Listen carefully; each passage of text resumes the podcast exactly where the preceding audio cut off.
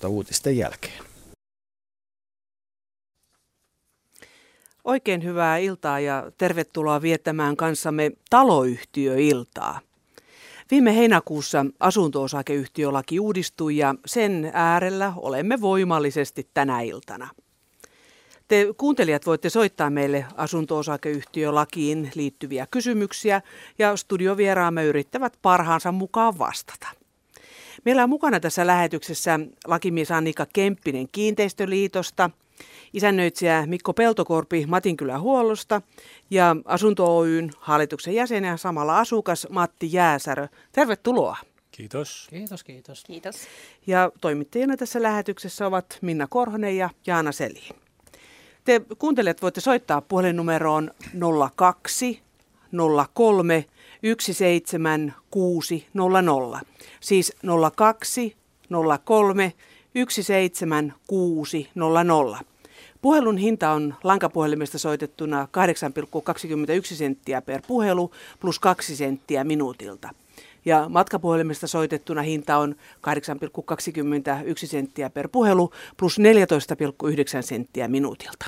Niin ja tekstiviestiäkin voi laittaa tulemaan lyhyesti se kysymys tai kommentti ja sitten siihen RS-teemailta ja se, se kysymys ja tuo numero on 16149.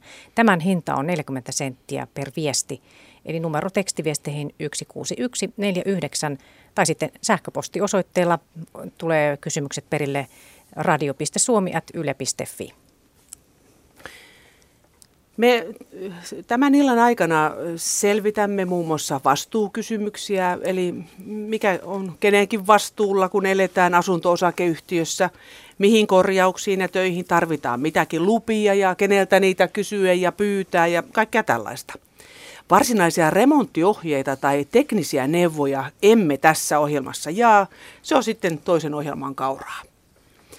Mutta soittakaa puhelinnumeroon 0203 17600, jos haluatte kysymyksenne kanssa lähetykseen. Meille on tullut hyvin paljon sähköpostikysymyksiä kyllä, jo etukäteen, eli se kertoo kyllä, että tästä asiasta ollaan kiinnostuneita. Mm-hmm. Kun asunto-osakeyhtiölaki uudistui viime kesänä, mitkä ovat suurimmat muutokset siinä, Annika Kemppinen? No lain muutoksessa haluttiin lait, saada, saada niin kuin näitä säännöksiä kaikkia yhteen, yhteen ja samaan lakiin, koska aikaisempi laki oli, oli sisällöltään paljon suppeampi. Siellä puuttui muun muassa tuo yhtiön johdon vastuun määrittely ja myöskin yhtiön perustaminen ja osake, osakeanti ja osakepääoman korotusta koskevat säännökset löytyivät ainoastaan osakeyhtiölain puolelta. Eli haluttiin, haluttiin saada nämä kaikki yhteen lakiin. Ja Muuten tarkoituksena oli selventää näitä ö, olemassa olevia säännöksiä, mutta sinällään ö, niin nämä pääperiaatteet oli ihan tarkoitus säilyttää ennalleen, ennallaan. Yhdenvertaisuusperiaatetta korostettiin ja sitten haluttiin myös kannustaa tämmöiseen suunnitelmalliseen kunnossapitoon yhtiöissä, koska monesti se on ollut vähän retuperällä taloyhtiöissä. Korjataan vasta sitten, kun on, on jo putket esimerkiksi vuotavat kovasti tai, tai muuten on jo myöhäistä tai ainakin, ainakin olisi ollut järkevää jo aloittaa se korjaus aikaisemmin. Tämän tyyppisiä muutoksia muun muassa, mutta tietenkin tämä uusi laki on, niin kuin sanottu, niin hyvin paljon laajempi kuin, kuin aikaisempi laki ja kyllähän sinne mahtuu monenmoista muutosta. Kuitenkin esimerkiksi kunnossapitovastuun aivan niin kuin pääperiaatteet on säilynyt ennallaan. Siellä on, siellä on kyllä yhtiön kunnossapitovastuu laajentunut, mutta mutta lähtökohdiltaan tämä uusi laki kyllä on, on sinällään vastaava kuin vanhakin laki. Hmm. No, minkälaiset kysymykset nyt uuden lain myötä ovat eniten askarruttaneet esimerkiksi osakkeenomistajia? No hyvin paljon tietenkin on keskusteltu tästä kunnossapito-ilmoituksista, muutostyöilmoituksista, mitä osakkeenomistajien pitää yhtiölle tehdä tehdessään muutostöitä siellä osakehuoneistossa. Sitten aika paljon on nyt alkanut olla kyselyitä noista tilintarkastajien ja toiminnantarkastajan valinnoista. Toiminnantarkastajahan on tämän uuden lain mukanaan tuoma uusi termi, mm-hmm. kun tilintarkastus tätä nykyään tarkoittaa vain tätä ma- ammattilaisten KHT- tai HTM-tilintarkastajien tekemää tilintarkastusta. Ja tämmöistä niin sanottua maalikkotilintarkastusta ei nyt sitten enää jatkossa ole. Niin tämmöisiä kysymyksiä on, on tullut nyt, kun yhtiökokouksetkin alkavat lähentyä. Hmm, no, miltä isännöitsijä Mikko Peltokorpi, miltä tämä uusi laki sun mielestä tuntuu? Miten se näkyy isännöitsijä elämässä tai työssä? No näkyy, näkyy ja tuntuu. Eli tietysti nämä keskusteluaiheet on ollut, eniten on vaikuttanut nämä remonttiilmoitusmenettely, siitä on julkisessa sanassa keskusteltu todella paljon. Ja sitten tämä korjaustarveselvitys ja tuo edellinen on selvä selvä muutos. Se aiheuttaa isännöintiorganisaatiossa ihan, ihan selkeästi prosess, prosessien miettimistä ja ihan käytännön asioihin paneutumista. Tämä korjaustarveselvitys pikkusen ihmetyttää siitä niin suuri keskustelu, kun siitä on syntynyt, että ne yhtiöt, jotka jo aiemmin ovat olleet ammattimaisessa isännöinnissä, niin niissä on jo selkeästi tasokkaammin nämä korjaustarpeet tiedostettu ja, ja ennakoitu. Ja nyt tavallaan puhuttu vain tästä minimitasosta, että mikä nyt riittäisi, että päästäisiin tästäkin asiasta tavallaan yli mahdollisimman vähällä. Mm-hmm. Ja sehän oikeastaan pitäisi miettiä, että miksi tällainen on lakiin otettu, kun tämä tarveselvitys esimerkiksi. Sehän tarkoittaa kai yksinkertaisesti sitä, että lainlaatija on todennut, että yksityiset osakkeenomistajat eivät osaa omaisuutta hoitaa riittävän hyvin. Että mm. lakiin pitää tulla ohjeistusta siitä, että hei herätkääs hoitamaan omaisuutta ja tuomaan sitä tarvetta esiin. Niin, niin. kuitenkin on isoista rahoista kysymys tässä no, elämässä. Rakennetussa ympäristössä ja kiinteistössä lienee noin kaksi kolmasosaa Suomen kansallisvarallisuudesta, että kaikkeen pitäisi mm. suhtautua sieltä näkökulmasta, että mm. nämä on tuotu sen takia, että tätä omaisuutta pitää hoitaa mm. hyvin. Just, Annika. Niin näiden muutostyöilmoitusten lisäksi niin juuri tämä kunnossapitotarveselvitys, mistä mistä mainittiin, niin on toki osa tätä suunnitelmallisen kunnossapitoon kannustamista ja sinällään se, se, on, se on, olen samaa mieltä, että se on herättänyt aika paljon kysymyksiä ja siitä on ehkä koitettu tehdä sellaista ongelmaa, mikä se ei välttämättä todellakaan ole, että eihän se ole mikään ihmeellinen asia selvittää pääpiirteissään, että minkälaisia remontteja yhtiössä olisi tiedossa seuraavien vuosien aikana. Hmm. Mikko. Joo, ja se oikeastaan että se pitäisi ajatella, että tämä on tämmöinen niin minimitaso ja siitä pitäisi heti eh, kiireellä mennä niin tasokkaampiin ratkaisuun, eli päättämään niistä ja ennakoimaan niitä korjaustarpeita, koska nyt jo käytössä on sellaisia menettelyjä, jossa, jossa osakkaalle kerrotaan. Jos meillä on kymmenen vuoden korjausohjelmat ollut jo pitkään käytössä, eli mm. osakas tietää aina tullessaan, että mikä kulttuuri täällä vallitsee, että haluanko minä tuohon yhteisöön tulla vai enkö. Mm. Ja tiedetään korjaushistoria, tiedetään ne tavoitteet, mitä olemassa olevat osakkeenomistajat ovat asettaneet sille omaisuudenhoidolle, jonka pitäisi olla se keskeisin tavoite. Niin joo, mutta miksi se on jäänyt? Eikö, eikö ihmiset välitä siitä, mitä ne omistaa, että se pysyisi kunnossa? No siltä tuntuu, että eivät oikeasti välitä. Että joidenkin tutkimusten mukaan vain 2-30 prosenttia on jollakin tavalla suunnitelmallisessa hoidossa ja sehän on aika järkyttävää. Hirveän vähän. Oikeasti. Sitä ei, sitä ei ymmärretä, että siihen asumiseenkin, niin siihen pitää satsata ja se on tosiaan sijoitus myöskin, paitsi että se on koti. Mm-hmm. Ja kyllä se sijoituksen arvon säilyminen edellyttää sitä, että, että sitä myöskin sitten pidetään kunnossa. Mm-hmm. Joo, että kyllä tässä niin pitää, pitää katsoa hallitusten peiliin ja pitää katsoa isännöitsijäkunnan peiliin. Mm-hmm. Eli molempien se on yhteistyössä niin saatava sitä ymmärrystä ja, ja vietävä niitä asioita eteenpäin, että siinä ollaan ihan samassa veneessä. Mm-hmm. Matti?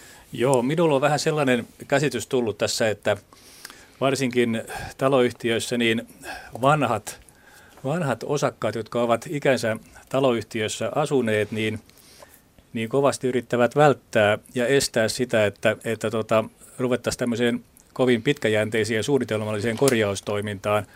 He mieluummin haluaisivat, että asioita hoidetaan, pannaan kuntoon sitten kun hajoaa periaatteella. Ja sehän nyt ei ole oikein kestävää toimintaa. Se voi olla vähän myöhäistä sitten jo. Niin Mikko. niin vielä tästä, että e, tällä kokemuksella, mitä itse liikun, että kohta 30 vuotta näissä asioissa pyörinyt, niin se on sitä tullut sellainen käsitys, että on niin kolmijako. Että yksi kolmannes haluaa mennä juuri niin kuin Matti totesi, että siitä yli, missä rima on matalin, ja sitten yksi kolmannes haluaa hoitaa todella hyvin tai erinomaisesti, ja se yksi kolmannes häälyy siinä puolessa välissä.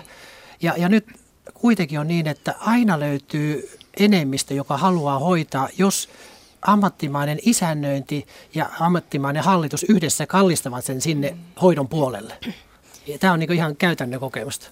Kyllä, mä oon tässä samaa mieltä, että, että hyvin valmistelu, valmistellut ehdotukset kyllä yhtiökokouksessakin menee huomattavasti helpommin läpi kuin se, että, että on valmistelussa puutteita ja sitten osakkaille jää siellä semmoinen epävarmuus, että mitäköhän tästä nyt oikein tulee. Te kuuntelijat voitte soittaa puhelinnumeroon 02 03 17600. Ja näin pääsette kysymyksien kanssa tähän taloyhtiöiltaan. Ja sähköpostia radio.suomi.yle.fi. Aloitetaanko sähköpostilla jo? Joo, täällä on tosi paljon. No, mutta vähän sitäkin, mitä on jo tässä ollut esillä. Mutta esimerkiksi täällä on tämmöinen kysymys, että mihin perustuu se, että kustannukset jaetaan neljöiden mukaan, vaikka kaikkiin asuntoihin tehdään samat työt ja tässä on putkiremonteista kyse. Nimimerkki tarkkuutta suunnitteluun. Joo, no, mä voin vastata tähän, eli, eli tämähän nyt perustuu ihan yhtiöjärjestyksen määräykseen. Eli asunto-osakeyhtiössähän kaikki kulut rahoitetaan lähtökohtaisesti vastikkeilla, kun muita tuloja ei monessa yhtiössä ole. Ja nämä vastikkeet sitten jakautuu osakkeenomistajien maksettavaksi siellä yhtiöjärjestyksessä määrätyllä perusteella. Jos yhtiöjärjestyksessä on määrätty vastikkeiden perusteeksi neljäpinta esimerkiksi tai osakelukumäärä, niin sen mukaan mennään, kun nämä on kuitenkin näitä yhtiön, yhtiön maksettavaksi tulevia korjauksia ja yhtiön vastuulla olevia korjauksia. Niin, tässä on mun mielestä kyse pelisäännöistä, että ihan niin kuin jossain jääkiekossa pelataan jääkiekon säännöillä eikä jääpallon säännöillä. Niin tässä on kyse siitä, että on tultu asuntosakeyhtiö yhteisöön asumaan ja siellä asuntosakeyhtiön laki ja yhtiöjärjestys määrää käytössä katsoen ne pelin reunaehdot. Mm. Ei niitä voida kesken pelin muuttaa. Mm. Ja monestihan voi tuntua siltä, että se on epäreilua, että joskus siihen juuri omaan huoneistoon ei kohdistukaan sellaista korjausta, mistä itse joutuu maksamaan. Esimerkiksi parvekekorjauksia osallistuu lähtökohtaisesti kaikki, vaikkei parveketta juuri omassa huoneistossa olisikaan. Mutta se on vaan niin, että tämä asunto-osakeyhtiö on tämmöinen järjestelmä ja siinä ei välttämättä ne hyödyt ja, hyödyt ja kustannukset aina kohtaa. Mm. Meillä on ensimmäinen soittaja langalla. Risto Leppänen Virroilta, oikein hyvää iltaa. No hyvää iltaa. Onko sulla minkälainen kysymys? No tällainen kysymys lähinnä tähän uuteen asunto-osakeyhtiölakiin liittyen ja vähän ehkä historiassa taaksekin päin. Mitkä on vastuukysymykset taloyhtiön ja mikä osakkeenomistajan osalla?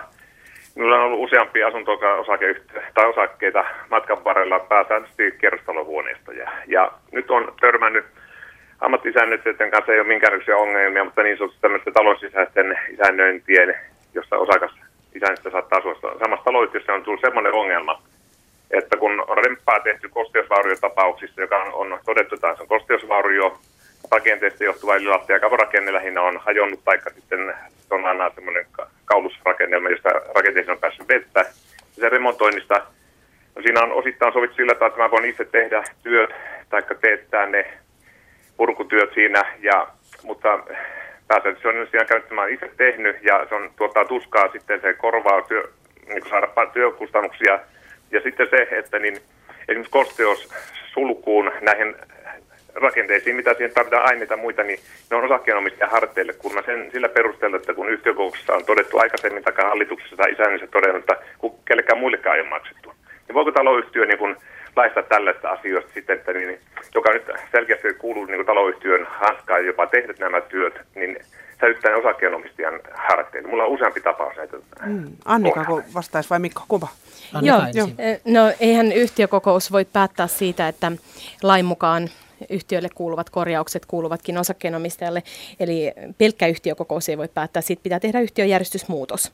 Ja jos ei tämmöisiä vastuita ole yhtiöjärjestykseen viety, eikä osakkeenomistaja ole niitä vapaaehtoisesti tehnyt omasta aloitteestaan tai suostunut siihen, että, että korjaa omalla kustannuksellaan, niin, niin silloin kyllä yhtiön on ne ne korjaukset siellä teetettävä. Tietenkin nyt sama hengenveto todetaan, että poikkeustilanteet voi tietenkin olla, että riippuen siitä, että mikä on sen vaurion syy, että jos sitten siellä olisi taustalla joku osakkeenomistajan teettämä pieleen mennyt remontti, niin totta kai se voi vaikuttaa asiaan, Joo. mutta lähtökohta on se, että yhtiön vastuulla on ja ainoastaan yhtiön järjestysmääräyksellä voidaan poiketa.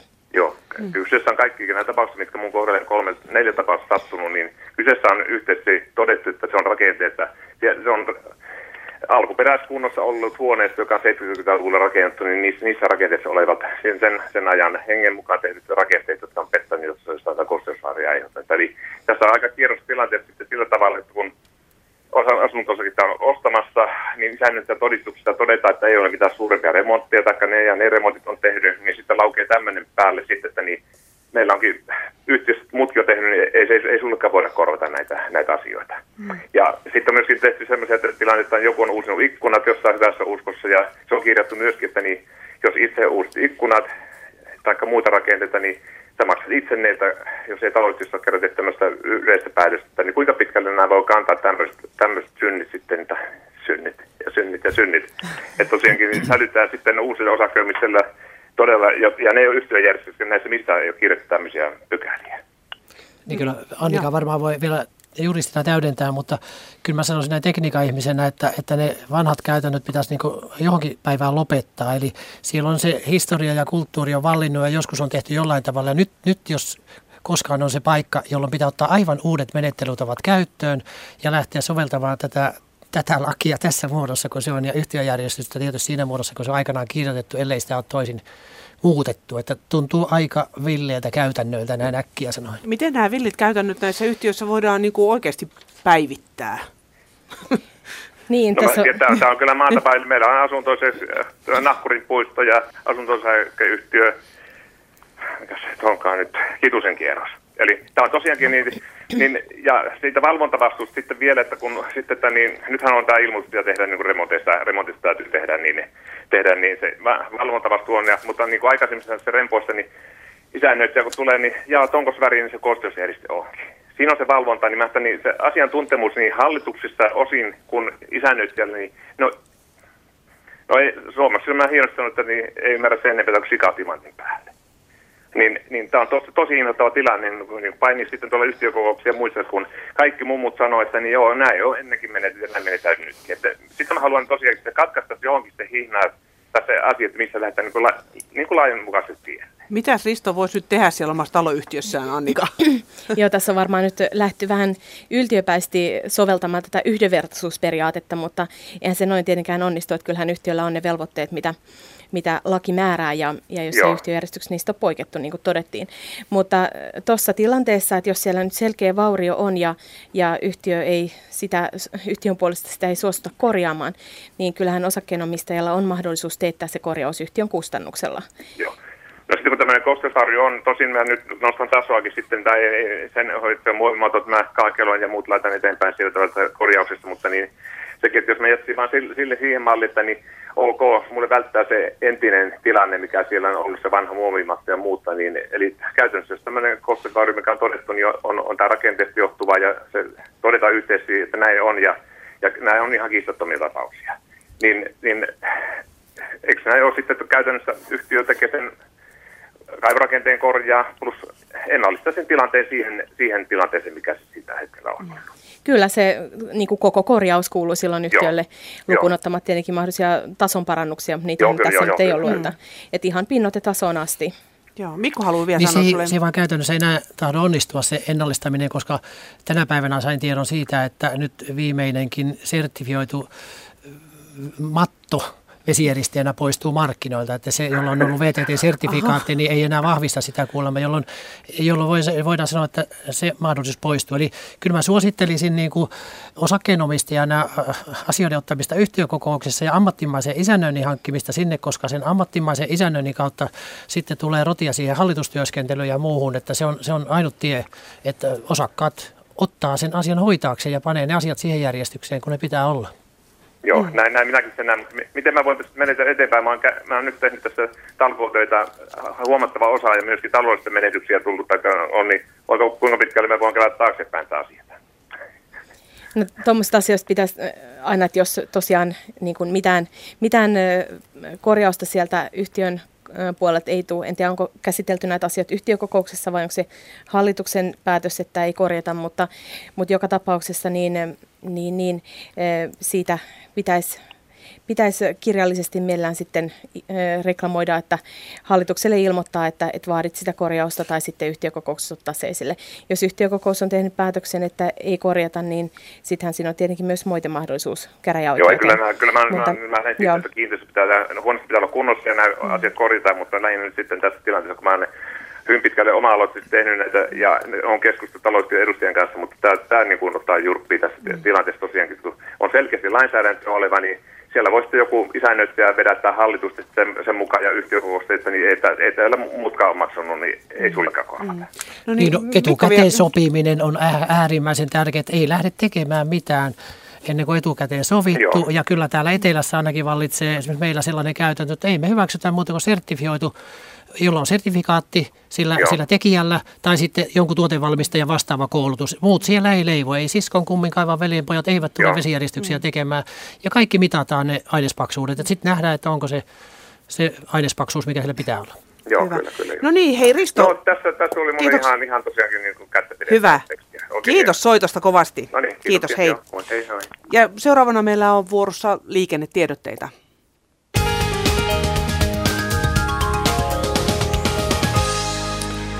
Liikennetiedote tielle 9 välillä Turku-Tampere noin 6 kilometriä ennen Turkua välillä Turun lentoaseman liittymä Kärsämäen liittymä.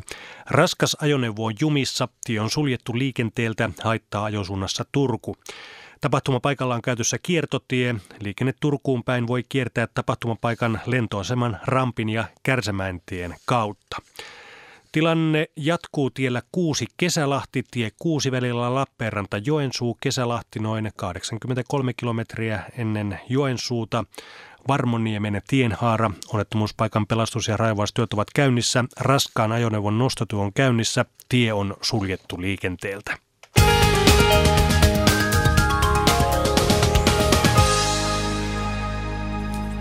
Ja täällä me jatkamme taloyhtiöiltaa. Te voitte soittaa numeroon 02 03 17600 tai sitten sähköpostia viest, sähköpostiviestiä osoitteeseen radio.suomi.yle.fi.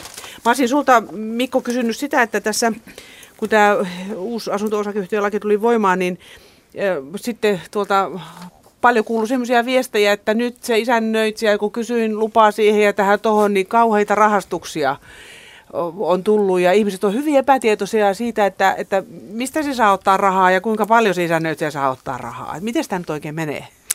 No joo, tietysti harmillista se koko keskustelu, eli se lähti, lähti niin väärille urille. Että joku isännöintiyhtiö ehkä hinnoitteli tuotteensa väärin ja joku konsulttikin sitten vähän otti reippaita korvauksia tehdessään jotain tarkastuksia, niin Kyse on kuitenkin siitä, että tämä aiheuttaa ihan selkeästi isännöitsijäkunnalle ihan uutta työtä. Ja nyt mä halusin korostaa tässä sitä, että ei se hallinnollinen isännöitsijä siellä yleensä käy, eikä saisi isosti käydä, koska he ovat yleensä kaupallisen koulutuksen saaneita ihmisiä. Eli siellä on tekniikan ihmiset. Nyt jotenkin tuntuu olevan punainen vaate että kun isännöintiorganisaatio laskuttaa jotain, että isännöinti on jotenkin mielletty, että kaikki maan ja taivaan väliltä pitäisi kuulua isännöintiin, mikä liittyy siihen kiinteistöön tai niihin asukkaisiin. Ja viime kädessä on kuitenkin kyse siitä, että se kuuluu, mikä asiakas ja palvelutuottaja keskenään sopivat. Ja se on, se on, niin kuin, se on aivan erilainen, että ei ole mitään semmoista yleistä säännöstä. Tietysti on laki... laki... ne asukkaat ja siellä osakkaat tietää kaikki, että millainen no, no se ei on todella tiedä, ei. Niin. Ja tässä tavallaan isännöitsijäkunta voisi myös, tai isännöitsijäorganisaatiot. Nythän pitäisi muistaa, että ehkä koko toimialan kehittymisen suurena esteenä on ollut se, että kaikki on niin kohdistettu isännöitsijään persoonana. Nyt tämä laki vaatii ammattimaista isännöintiä ja nyt kannattaa miettiä, että onko se isännöintiorganisaatio kyvykäs hoitamaan niitä asioita, joka otetaan. On pieniä yhtiöitä, on isoja yhtiöitä ja erilaisia yhtiöitä korjaustarpeessa ja uusia. Niillä on aivan eri tarpeet. Eli hallituksen pitää miettiä, että onko se organisaatio kyvykäs ja sitten siihen se oikea yksilö. Ja, ja sitten mieltää se, että, että se mikä, mistä ei ole sovittu palvelun kuuluvaksi, niin siitä velotetaan erikseen. Ja nyt on opittu varmaan, isännöitsijätoimistosta 95 prosenttia varmaan hinnoitteli ihan järkevästi ikään kuin aiheuttamisperiaatteen mukaisesti sen lisätyömäärän mukaan. Muutaman varomattoman toimenpiteen takia saatiin sitten vähän kynsille koko toimialaa, mutta nyt tilanne on rauhoittunut ihan selkeästi ja kun hallitukset on päässyt pohtimaan ja miettimään, että mitä tähän oikeasti kuuluu. Tämä ei ole ihan helppo juttu, tämä remontti-ilmoittelu, mm, mm. ilmoitusmenettely arjessa hoitaa, vaan siihen liittyy ihan aikaa viepiä hommia, että jo, voi joutua puoli tuntia yksi, kaksi kaivelee jotain sähköpiirustuksia, niin. että saako se induktioliede asentaa vai ei. Just joo. No seuraava soittaja tulee Ylöjärveltä. Riitta Koskinen, hyvää iltaa. Hyvää iltaa. Ja minkälaisen kysymyksen kanssa sinä olet liikenteessä? No ihan juuri tätä samaa asiaa itse asiassa, mitä siinä, siinä kuulutte no. käsittelevän, eli, eli tätä huoneistokohtaisen muutostyöhakemuksen käsittelymaksua. Joo. Niin tuota, tuossa syksyllä isännöintipalvelumme äh, antoi tämmöisen ilmoituksen, että, että tuota, he ovat päätyneet laskutusperusteeseen, jossa muutostyökohtainen käsittelymaksu sisältäen hakemuksen vastaanottamisen, hyväksymiskirjeen ja tallentamisen rekisterin työn valmistuttua on 70 euroa per hakemus. Et sitten tietysti muutostyön valvonta laskutetaan käytetyn ajan mukaan erikseen. Mutta tota, mikä tässä nyt sitten hämmensi, tuossa taloyhtiön hallitus teki, teki asianmukaisen päätöksen kyllä, mutta että nyt sitten törmäsimme tämmöiseen Suomen isännöintiliiton, Suomen kiinteistöliiton, Suomen kuluttajaliiton ja oikeusministeriön julkaisemaan oppaaseen kunnossapito- ja muutostyötä koskevasta osakkaan ilmoitusvelvollisuudesta ja ilmoituksen käsittelystä perittävistä maksuista, joka on annettu 13. joulukuuta 2010. Ja täällä oppaa, oppaassa lukee tästä, miten yksittäisen ilmoituksen käsittelykulut on määritettävä. Niin lain mukaan taloyhtiö voi periä osakkaalta hänen ilmoituksensa käsittelystä aiheutuvat tarpeelliset ja kohtuulliset kulut – Kulujen tarpeellisuutta ja kohtuullisuutta arvioidaan kunkin ilmoituksen osalta erikseen, eli yksittäisen ilmoituksen taloyhtiölle aiheuttaman työmäärän ja muiden kulujen perusteella. Taloyhtiölle kaikista ilmoituksista aiheutuvia kuluja ei siten saa tasata ilmoittajien kesken siten, että ilmoituksen käsittelymaksu olisi samansuuruinen kuin se koskee esimerkiksi samanlaisessa tilassa tehtävää työtä, esimerkiksi keittiöremontti tai kylpyhuoneremontti. Ja nämä kaksi asiaa on nyt sen verran ristiriidassa keskenäänsä, että tässä, tässä nyt niin kuin lähdin selvittämään, että mikähän teidän kantanne tähän asiaan on. No niin. Täällä nyt Risti ja Annika, äh, Mikko ja Annika ajattelee tosiaan. Jos Annika aloittaa, niin Joo, mä voin aloittaa. Tosiaan tässä oli, tästä oli varsinkin tämän lain voimaan tullessa niin vähän erilaisia käytäntöjä ja, ja kiistatta vallitsi vähän tämmöistä epätietoisuutta, että mit, mikä tässä oikea menettelytapa nyt sitten on. Mutta mutta kyllä se tulkinta nyt on vakiintunut siihen, että, että ihan pelkästään se ilmoituksen vastaanotto ja toisaalta sitten sen siirtäminen yhtiön puolesta sinne niin sanottuun remonttirekisteriin, mm. niin ne on semmoisia työtehtäviä, jotka, jotka on lakisääteisiä toki, mutta joista ei sitten osakkeen omistajalta voida periä maksua. Eli jos sitten isännöitsijä näistä tehtävistä velottaa jotain taloyhtiöltä, mm. niin silloin se on taloyhtiön sitä isännöintipalkkion kuuluvaa, kuuluvaa hintaa Toki siitä voi olla erillishinta, mutta että sitä ei voi osakkeenomistajalta periä, joka sen ilmoituksen tekee. Aivan. Mutta sitten toki nämä ilmoituksen, ilmoituksen niin käsittely, jos sitä pitää jotenkin jotenkin sitten selvittää sitä asiaa tai, tai puhumattakaan sitten näistä valvonnoista paikalla, paikan päällä joo, käymisestä, joo, niin ne on sitten joo. tietenkin asia erikseen. Kyllä. Mutta ihan nämä tämmöiset rutiiniluonteiset niin kuin ilmoituksen vastaanottaminen esimerkiksi, niin sitä ei voi no, osakkeenomistajat Siinä mielessä, kun, kun tota, no, niin taloyhtiön hallitus on jo tehnyt päätöksen, että, että hyväksytään tämä isännöintipalvelun esitys tästä muutoskohtaisen käsittelymak- muutoskohtaisesta käsittelymaksusta, joka, joka tulisi sitten näin tavallaan niin kuin joka, joka tapauksessa, niin, niin silloin ehkä kannattaisi tehdä teidän, teidän mielestä niin uusi päätös, missä, missä eriteltäisiin se, että... Kyllä, että jos se on tehty nyt sitten semmoisilla tiedoilla, että ehkä se on tehty semmoiseen aikaan, kun tätä ei vielä ole annettukaan Kyllä, tätä, tätä joo suositusta, ohjetta, mm. ohjetta niin, niin kyllä Joo. se asia kannattaa nyt sitten käsitellä uudestaan, koska siinähän tosiaan hallitus on päättämässä niistä korvauksista, mitä peritään osakkeenomistajalta. Kyllä, kyllä. Mm. Selvä. No, no Risto, tuli näin. Tule, Risto vielä haluaa. Niin, ah, mä, mä, mä koko ajan keksin vielä. tälle uutta nimeä tälle miehelle, siis hän on Mikko Peltokorpi. Mun täytyy nyt pistää isolla tänne johonkin. Mistä nyt Joo, niin, niin tämä varmaankin tilanne on sikäli tietysti niin harmillinen, että kun laki tuli voimaan ensimmäinen seitsemättä, niin arjen toiminteista ei ollut puhuttu mitään. Siis isännöitsijäkunta lähti, lähti tuota, niin kuin ratkaisemaan näitä arjen asioita omalla laillaan. Ja sitten nyt nämä, nämä eri tahot, jotka mainitsit tuossa, teki tämän oman, oman julkaisunsa. Ja siellä on menty hyvinkin pikkutarkkaan tulkintaa ja ohjeistamaan, joka on toisaalta aika yllättävää kaiken kaikkiaan. Ja, ja tuota, niin, nyt varmaan pitää etsiä niitä uusia, uusia tuota, tapoja sopia siitä, mutta kyllä ne ihan oikeasti jokainen joka ilmoitusvelvollisuuden piiriin kuuluu, niin sen, sen käsittely, esimerkiksi meillä, kun se otetaan sähköisestikin vastaan ja mm. sitten, sitten tallennetaan ne kaikki dokumentit, jos ne tulee sähköisenä tai sitten ei tule sähköisenä, katsotaan manuaaleja, mietitään, ollaan yhteydessä niin edelleen, niin se tuntitoista kaksi, kolmekin kuluu siihen koko prosessiin niin yllättävän nopeasti, että ei se 70 rahana ole kovin iso, kun siinä on alvia 23 prosenttia. Reilu tunnin työ, työ ilmeisesti ajateltu liittyvä niin per hakemus. Joo, ja nyt sitten tavallaan, että onko siinä kustannuksia tasattu vai ei, voi melkein sanoa niin, että siellä on niitä työlämpiä, työlämpiä tota niin,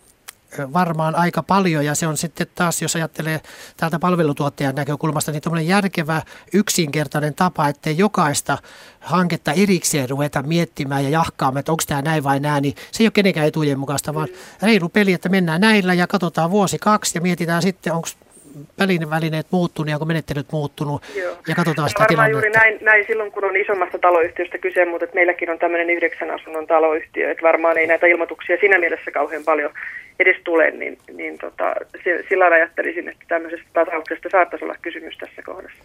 Ja lisäksi se, että tulee mieleen tämmöiset tavallaan ääritapaukset sitten taas, mitkä ei ole myöskään harvinaisia, että on hyvin niin sanotusti helppo muutostyö. Vaihdetaan esimerkiksi hana, joku ihan täysin tyyppi hyväksytty hana ja sinne ei ole mitään ihmeellistä muuta kuin, että sitä pitää ilmoittaa.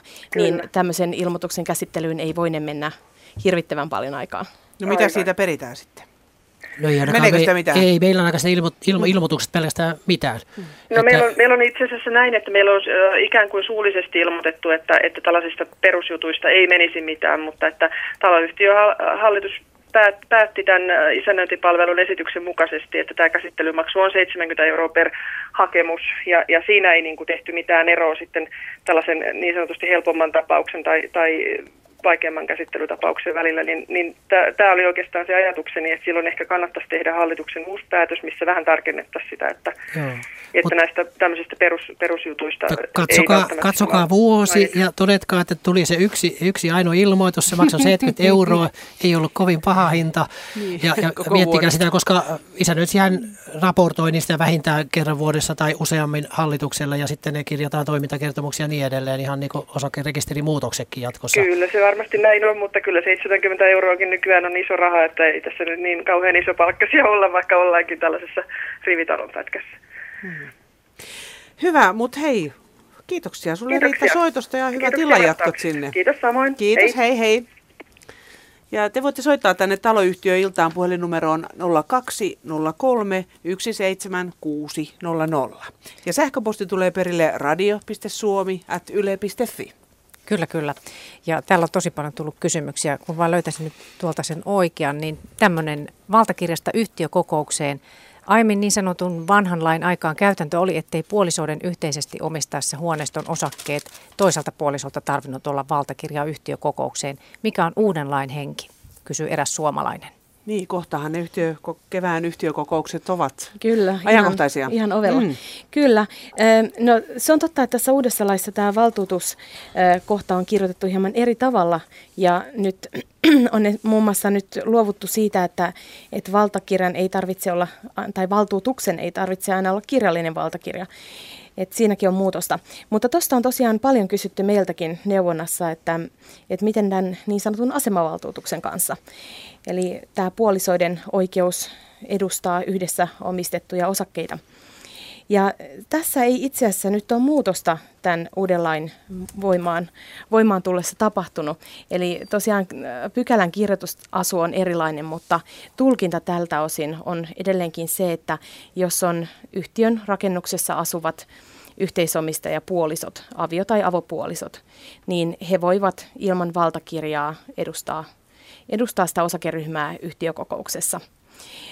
Ja tämä val- asemavaltuutus siis on tämmöinen lähtökohta, mutta sitten jos olisi vaikka tiedossa, että näillä puolisoilla on, on vaikka avioero vireillä ja riita päällä, niin, niin silloin tämmöinen tieto kumoaa sen asemavaltuutuksen. Tai jos vaikka toinen puolisoista on aikaisemmin ennen kokousta suusanallisesti ilmoittanut, että hän ei salli, että toinen puoliso tulee sinne. Mutta lähtökohta on tämä asemavaltuutus edelleenkin tämmöisissä tilanteissa. Se tosin edellyttää sitä, että tosiaan asutaan siellä, siellä yhtiön rakennuksessa. No pitääkö se nyt jonkun olla sitten aina torvi, korva, korva tor, seinässä, niin. että mm. kuuntelee, miten siellä, siellä menee, että mahtaako ne äänestää saman asian puolesta yhtiökokouksessa? No ei varmasti näin, mutta että jos nimenomaan on tiedossa, että, että toinen, toinen on vaikkapa ilmoittanut, että ei salli sitä äänestämistä, niin se muuttaa asian.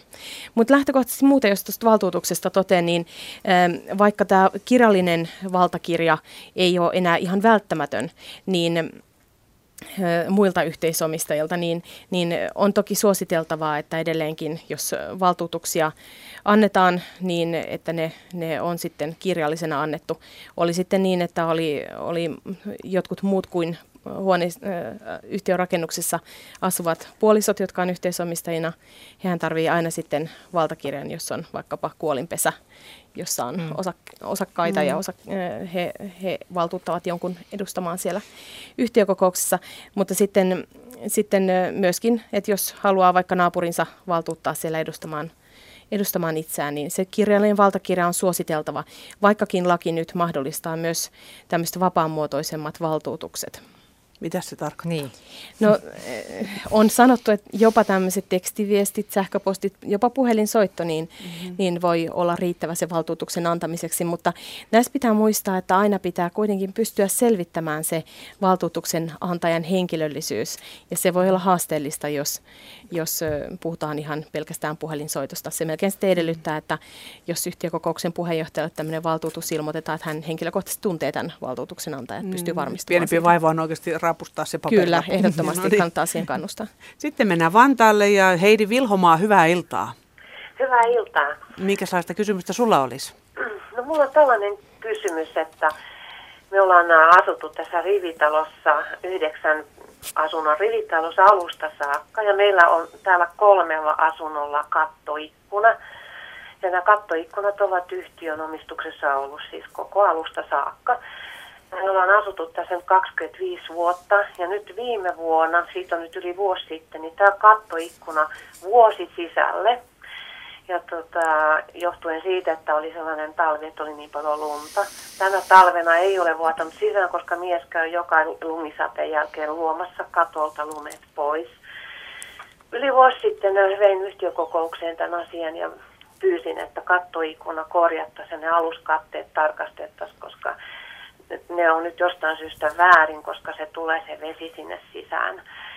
Ja ei ole tapahtunut nyt yli vuoteen mitään. Me ollaan otettu uudestaan yhteyttä tästä kattoikkunasta.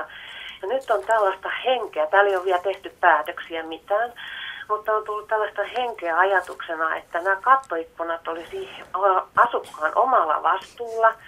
Ja nyt taloyhtiöllä on ehdotus vain, että ne poistetaan, että niitä, ne, niitä ei sitten enää olisi.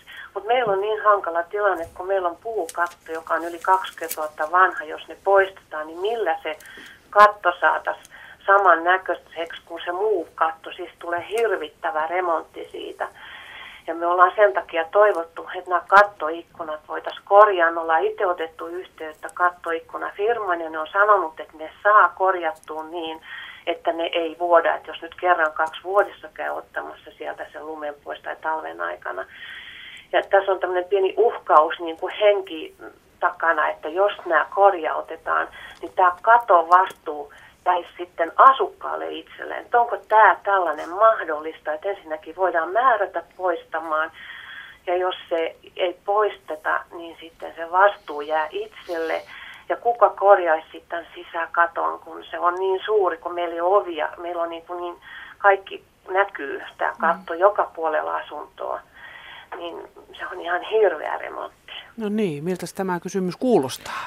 No, mä voi, no joo, Annika jatkassa sitten juristina taas perään. Niin tietysti jos ei yhtiöjärjestyksessä ole mitään niin kuin erityissäännöksiä siitä, niin, niin kyllähän se yhtiölle kuuluu se ikkuna, kattoikkuna ilman muuta. Ja en missään tapauksessa minä lähtisi ainakaan vapaaehtoisesti hyväksymään, että niitä poistettaisiin sieltä.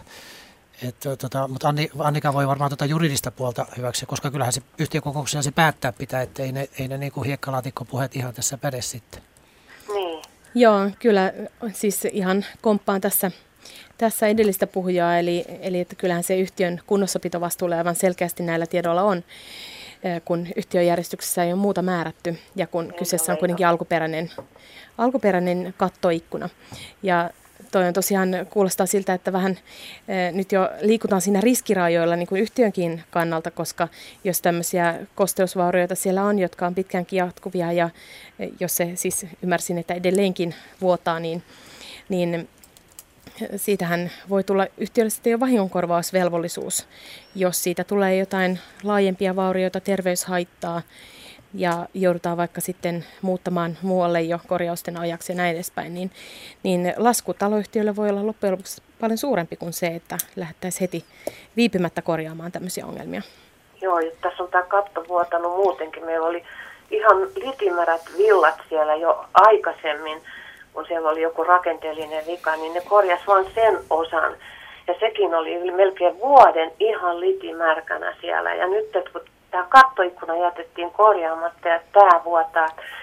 Et tässä meinaa kyllä nyt eväät loppua ja miten pitää toimia, että saisi niinku sen korjattua. Mikä se olisi Heidille päällimmäinen vihje nyt tai vinkki tässä, että mitä toimia?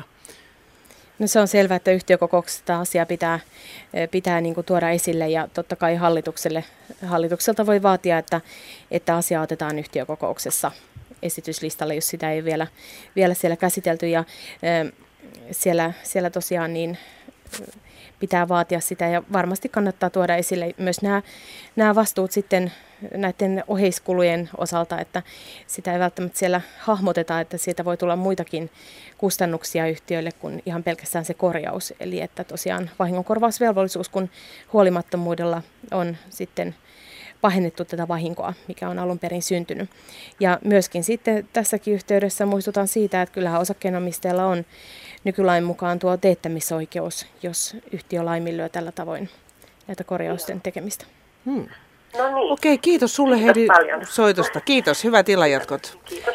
Kiitos. Mikko halusi vielä jatkaa. Niin, no tuosta ihan vaan, että kyllä tuo nyt olisi varmaan sen, jos ei sitä tarveselvitystä tai minkäänlaista kunnossapidon ohjelmaa ole siellä yhtiössä, niin se olisi varmaan listalla numero yksi nyt sitten, kun hallitus työstää yhtiökokoukselle tämän tarveselvityksen näistä korjaustarpeista, niin tämän tyyppiset pakottavat rakenteelliset korjaukset on otettava ja rahoitettava. Eli nehän on niin, että niihin vaan tulee ensin se tarve ja sitten raha haetaan vaikka kivenkolosta. Eli, eli osakkaat sen maksaa sitten viime kädessä. Ja juuri niin kuin Annika totesi, että kannattaa tehdä ajoissa ennen kuin vahingot kasvavat moninkertaisiksi. Koska... Miten, nämä, miten tilanteet pääsee tämmöisiksi syntymään näissä yhtiöissä? No sanos muuta. Se, se niin kuin ihmetyttää, että, että jotenkin se semmoinen niin kuin terve järki ja tämmöinen ajattelu puuttuu. Ja kaikkein vaikeimpia ne tilanteet on sellaisessa, jos johonkin rivitaloon esimerkiksi muuttaa kymmenen vuotta vanha rivitalo ja sinne muuttaa osakas, joka huomaa jossain vaikka parketeissa tummu, tummuutta tai maalit kesii siellä jossain seinässä ja niin edelleen, niin sitten kun se uusi osakas niin havahtuu ja sillä lähdetään remontteeraan jotain, tämä pelisäännöt pitäisi niin ajoissa tehdä ennen kuin mitään ongelmia niin selväksi mm. ja, ja luoda se kulttuuri. Eli niin Just. 3-5 ensimmäistä vuotta, niin mun kokemuksen mukaan, synnyttää sen toimintakulttuurin sinne kuhunkin asuntosakeyhtiön. Mm. Ja sitten, jos ei sinne esimerkiksi palveluja osteta, ei osteta ammattimaista isännöitä, ei osteta huoltopalveluita, niin ei niitä saada sinne kustannusrakenteeseen enää uitettua, kun aina mennään entisellä tavalla ja niin. tehdään niin kuin aina ennenkin tehnyt. Joskus niin. pitää se lehti kääntää. Niin justiin. Matilla oli jotain. Joo, kun tässä tuli sopivasti esille tuo tarveselvitys niin tuota, mä kysyisin, että onko tälle tarveselvitykselle laissa säädetty jonkinlaista määrämuotoa? Ja toinen kysymys tähän liittyen, että miten tätä selvitystä sitten pitää tai miten sitä voidaan ylipäätään käsitellä yhtiökokouksessa? Siitähän ilmeisesti ei mitään päätöksiä tehdä, Kyllä. Mä tähän väliin sanon sen, että meillä on 45 sekuntia merisäähän aikaa, että, mutta voidaan sitten merisää jatkaa jäl, jäl, jälkeen jatkaa, mutta kerro nyt siihen asti, kun ehditään. Joo, eli ensinnäkin tämän kunnossapitotarveselvityksen käsittelystä yhtiökokouksessa, niin siitähän ei todella mitään päätöksiä tehdä, että, että se vaan esitellään yhtiökokoukselle ja sitä ei siellä voida muuttaa eikä sille voida mitään muutakaan tehdä, että, että se, on, se on vaan tavallaan ilmoitus, ilmoitusasiana siellä. Hmm. Ja sen mm, niin kuin mallista sinällään niin, niin ei voi ihan tarkasti sanoa, koska sehän voi olla hyvin erilainen se selvitys erilaisissa yhtiöissä, riippuen siitä, että, että kuinka paljon niitä kunnossapitotarpeita on ja onko kyseessä suuri vai pieni yhtiö, vanha vai uusi yhtiö ja näin edespäin. Okei, jatketaan kohta tästä, mutta nyt on vuorossa merisää.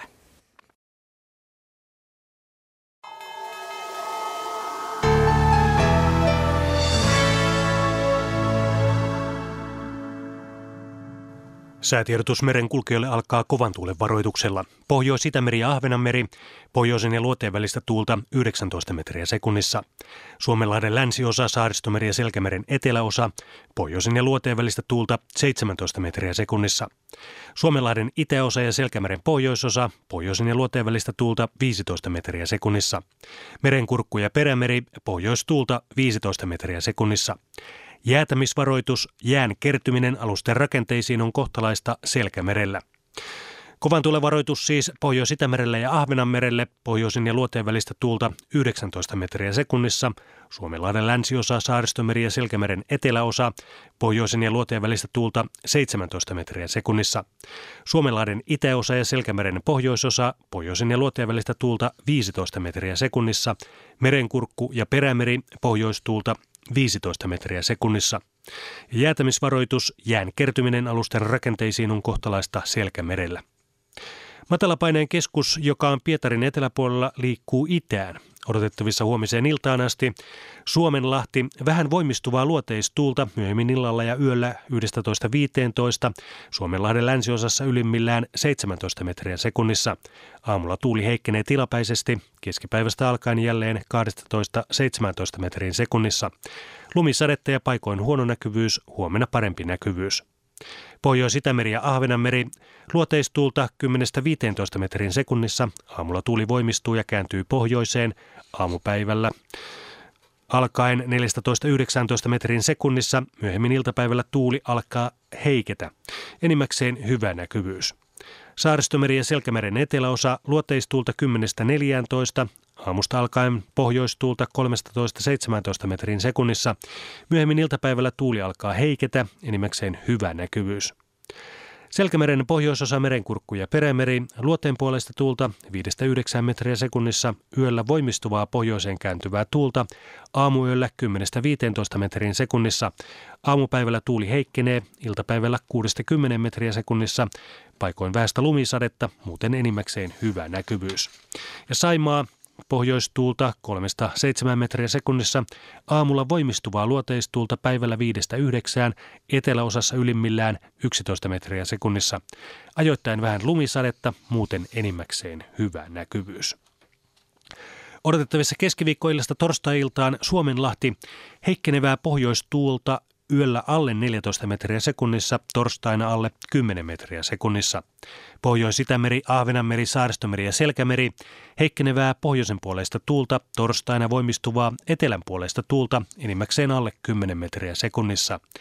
Merenkurkku ja perämeri, pohjoisen ja lännen välistä tuulta alle 10 metriä sekunnissa. Sää rannikkoasemilla tänään kello 17. Haapasaaressa siellä on mitattu yksi aste pakkasta, tuuli käy pohjoisesta 6 metriä sekunnissa, ilmassa on heikkoa lumisadetta ja näkyvyys 2 kilometriä. Kotkarankki miinus yksi, pohjoinen seitsemän. Oregrund miinus yksi, pohjoinen kymmenen. Emesalo miinus yksi, pohjoisluode kahdeksan. Kalboragrund miinus yksi, pohjoisluode 12. Eestiluodon tuulitieto luode kahdeksan. Harmaja nolla, pohjoisluode yhdeksän, räntäsadetta 16 kilometriä. Mäkiluoto 0, luode 11. Pogacar 0, pohjoisluode 7, räntäsadetta 5 kilometriä. Ryssärö 0, luode 7, heikkoa lumisadetta 5 kilometriä. Hanko Tulliniemi plus 1, luode 12. Ryssärö plus 1, pohjoisluode 10. Venö miinus 1, luode 8. Yyttö 0, luode 16, melko selkeää, 40 kilometriä. Puuksjärin tiedot puuttuvat. Ristna 0, luode 6, pilvistä, 35 kilometriä. Kotska Sandöön plus 1, länsiluode 8, 27 kilometriä. Rajakari miinus 1, luode 10. Fagerholm miinus 1, luode 9. Kumlinge miinus 2, luode 6, heikkoa lumisadetta 28 kilometriä. Nyhamnissa siellä on mitattu yksi aste lämmintä, tuule, tuuli käy luotteesta 14 metriä sekunnissa, ilma on melko selkeä näkyvyys 30 kilometriä. Merket plus 1, länsiluode 14, Isokari miinus 1, luode 10, pilvistä 35 kilometriä. Kylmäpihlaja miinus 1, luode 13, Tahkoluoto miinus 1, pohjoisluode 4, pilvistä 35 kilometriä. Kristinan kaupunki Karhusaari miinus 3, pohjoisluode 6, Bretsääret miinus 5, länsiluode 5. Strömingsboden miinus 3, Länsiluode 8, Valassaaret miinus 4, Länsiluode 6, Kallan miinus 6, Länsiluode 3, Tankkar miinus 6, Länsiluode 5, selkeää, yli 50 kilometriä.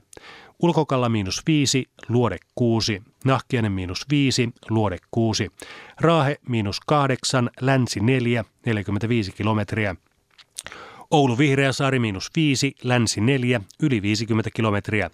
Marjaniemi miinus 10, luode 6, pilvistä 22 kilometriä. Kemi 1, miinus 9, luode 5 ja ajoksella paikasta on mitattu 6 astetta, tuuli käy luoteesta 5 metriä sekunnissa. Ilmassa on utua ja näkyvyys 6 kilometriä.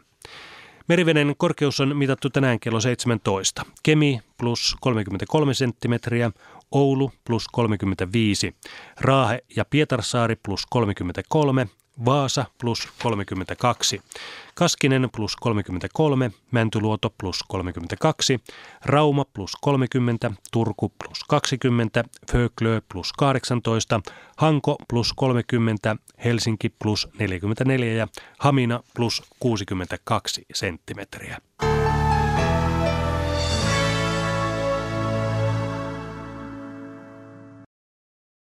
Huh, olipas pitkät merisäät ja me jatkamme täällä taloyhtiöiltaa nyt kello 19 ja sitten vielä kello 19 uutisten jälkeen tuonne kello 20.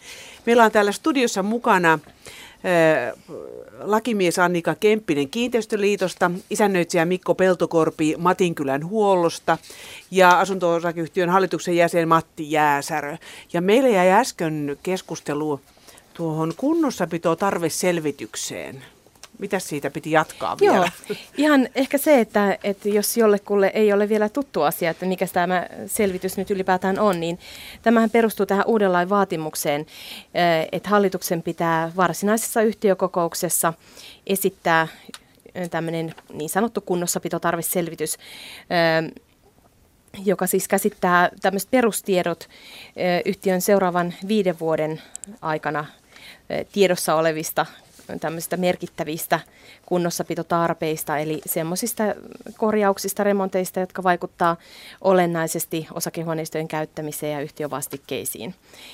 Ja tämä palvelee nyt tätä suunnitelmallisuutta tosiaan, että ö, tavallaan pakotetaan yhtiöt hieman katsomaan tulevaisuuteen ja miettimään, että mitä, mitä korjauksia siellä olisi tarpeen tehdä ja miten, miten ne ajoittuisivat. Ja tosiaan jatkossa sitten, kun tämä on yhtiökokouksessa ollut esillä, niin sen jälkeen se aina sitten liitetään myös isännöitsijän todistuksen liitteeksi, jolloin sitten tulevatkin osakkeenomistajat saavat tämä, nämä samat tiedot.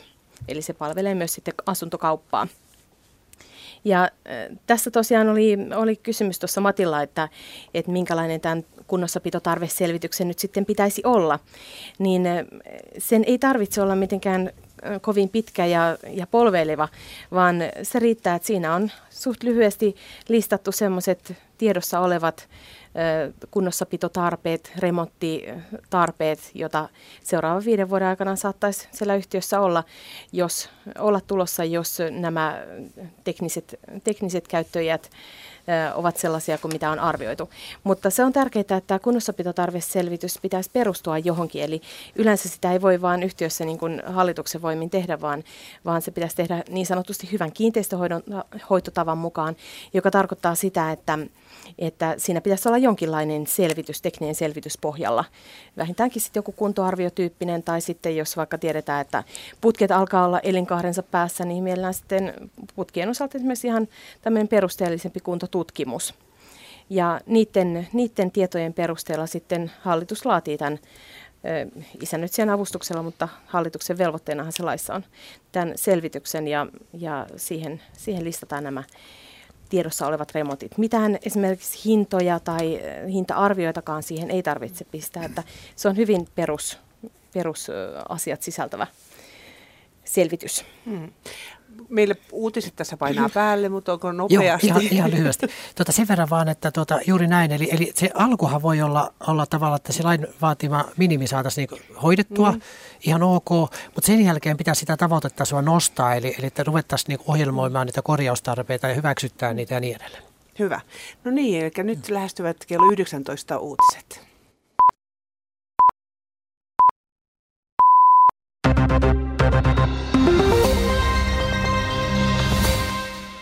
Henkilövaihdokset Nokia-johtokunnassa jäänevät huomattavasti pienemmiksi kuin julkisuudessa on viime päivinä arveltu.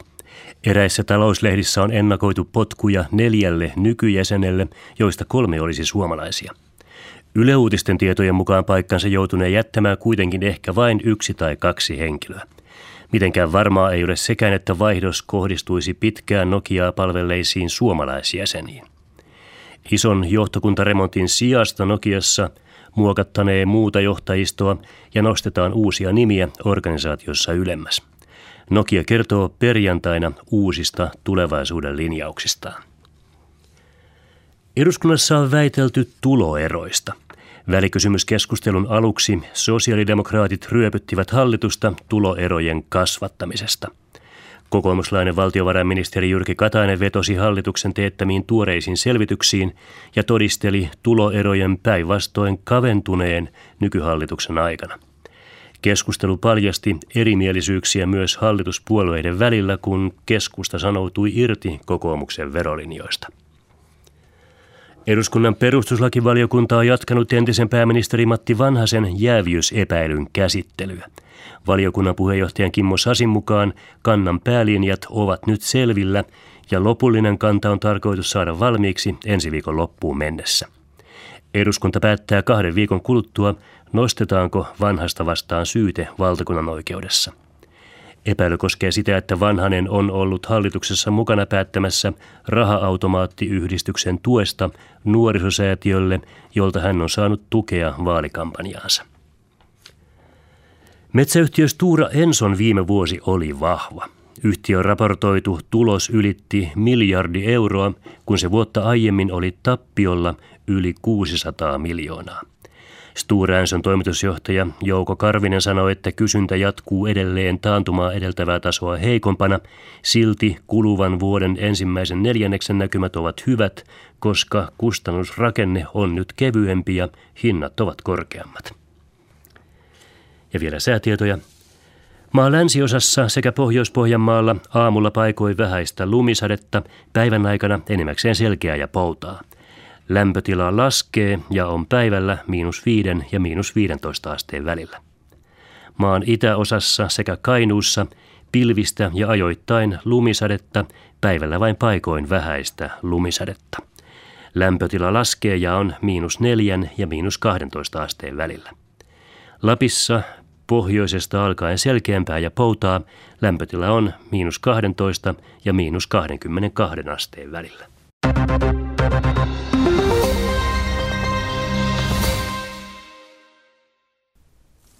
Ja nyt toviksi urheiluasioiden pariin. Studiossa on Jouko Vuolle.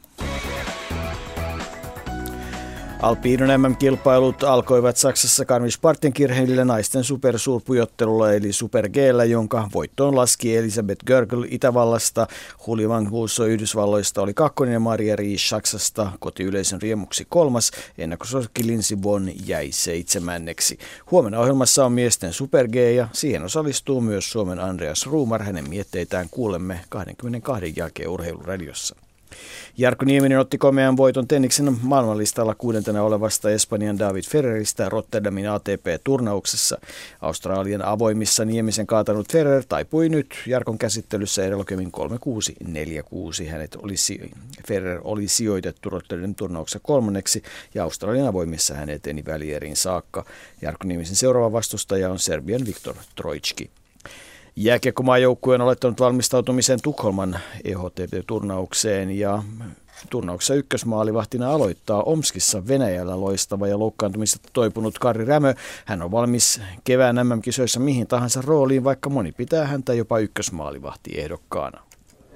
Ei, mennään ihan kiekko kerrallaan, vaan yritetään ottaa kaikki kiinni ja tota, ollaan saatu hyvät drive nyt päälle ja ollaan tota, noin, pystytty keskittyä pelkästään pelkästään siihen seuraavaan peliin ja vaikka, vaikka tullut monta voittoa putkeen, niin ei olla kuitenkaan, kuitenkaan kadonnut, kadonnut tota, noin meidän idea, idea omasta pelistä mihinkään, että ollaan samalla lailla vaan pelattu. Niin. Olet ollut aikaisemminkin maailmanmestaruuskilpailuissa, mutta minkälaiseen rooliin haluaisit kevään kisoissa Slovakiassa? Eiköhän ne kaikki, kaikilla tavoite päästä sinne pelaamaan, mutta tota, noin, se on sitten sen ajan kysymys, että jos sinne asti päästään, että sinne on vielä pitkä matka, että että tota noin, tietenkin tavoite on, tavoite on päästä pelaamaan, mutta, mutta ei, ei tiedä mitä, mitä tapahtuu. Joko tiedät Karri Rämmä maalivahtien peluutuksen tässä turnauksessa? Joo, että mä oon, oon, ensimmäisen pelin Moskovassa mä oon, mä oon maalissa ja sitten Teemu pelaa seuraavan pelin Ruotsissa, onko se tsekkejä vastaan ja sitten katsotaan, mennään siitä eteenpäin. Mikko Hannula haastatteli. Suomen jalkapallomaajoukkueen valmennusvastuussa kevään ajan oleva Markku Kanerva on nimennyt Veli Lammin joukkueen kapteeniksi huomisen Belgia-otteluun.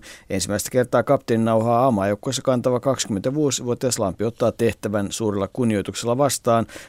Joukkuettahan ovat kipparoimeet Jari Litmanen, Sami Hyypiä ja Petri Pasanen.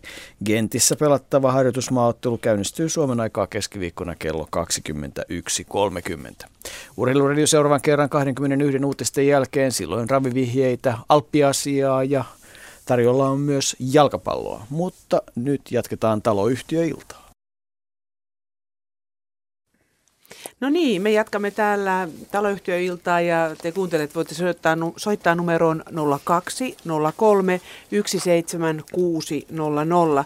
Ja meillä on täällä tänään vieraina lakimies Annika Kemppinen Kiinteistöliitosta, isännöitsijä Mikko Peltokorpi Matinkylän huollosta ja asunto hallituksen jäsen ja asukas Matti Jääsärö. Ja seuraava soittaja on langalla, hän on Kaija Kettunen. No hei. Hei. No mulla olisi seuraavanlainen kysymys, että joka oikeastaan ei koske nyt näitä remonttia, mutta mahdollisesti jotenkin mm. taustalla. Niin kysymys kuuluu, että minkälainen jäävyys koskee hallituksen puheenjohtajaa, joka on siirtyihin taloyhtiön käyttämään isännöintiyritykseen. Koska sitten jos yhtään epäilee, että miten ne hinnat sitten hallituksen ja isännöintiyrityksen välillä sovitaan, kun niistä ei ole mitään ohjehintoja annettu, joita kauppa nyt kuuluu kauhean niin, huonosti. Aha. Joo, yritäisi pysyä vähän paikalla sen puhelimen kanssa. Joo, joo. Niin, no, mutta se, se, niin kuin se peruskysymys on, mm. että minkälainen jäävyys koskee tämmöistä hallituksen puheenjohtajaa, joka on töissä käyty, taloyhtiön käyttämässä isännöintiyrityksessä. Onko se Annika oikea nyt vastaamaan? Joo, mm. eli äh, kyllähän se pitää tietenkin miettiä aina sen äh, esimerkiksi hallituksen kokouksessa niin tehtävän päätöksen mukaan niin kuin päätöskohtaisesti, että onko siinä semmoinen jäävyystilanne, mutta niin kuin lähtökohtaisestihan tuossa ei ole mitään, mitään esteellisyyttä tai ei mm-hmm. ole mitään, mitään estettä sille, että, mm-hmm. että nykylain mukaanhan jopa isännöitsijäkin voi toimia tietysti tilanteessa hallituksen puheenjohtajana. Että lähtökohtaa niin, asetelmassa joo. ei ole mitään. Joo, joo. No mä ajattelin vaan näin, että eikö ole aika paljon niitä töitä, joita, joita tota, kuitenkin hallitus päättää teettää isännöintiyrityksessä. Mikko? Niin no, en mä tuota kanssa näkisi ongelmana sillä tavalla, että kuitenkin hallitus on hallitus ja puheenjohtajalla nyt ei ole oikeastaan kovin suurta erityisasemaa siinä hallituksessa. on yksi hallituksen jäsen ja ja esimerkiksi isäauktorisoituja isännöintiyhteisöjä mm. ja isännöintiliiton jäsenyrityksiä sitoo eettiset pelisäännöt selkeästi, että ei, ei siinä pitäisi olla mitään vaaraa ja, okay. ja tuota, ihan, ihan avoimesti pitää ja läpinäkyvästi käydä niitä asioita, niin se on kaikkein paras lääke siihen.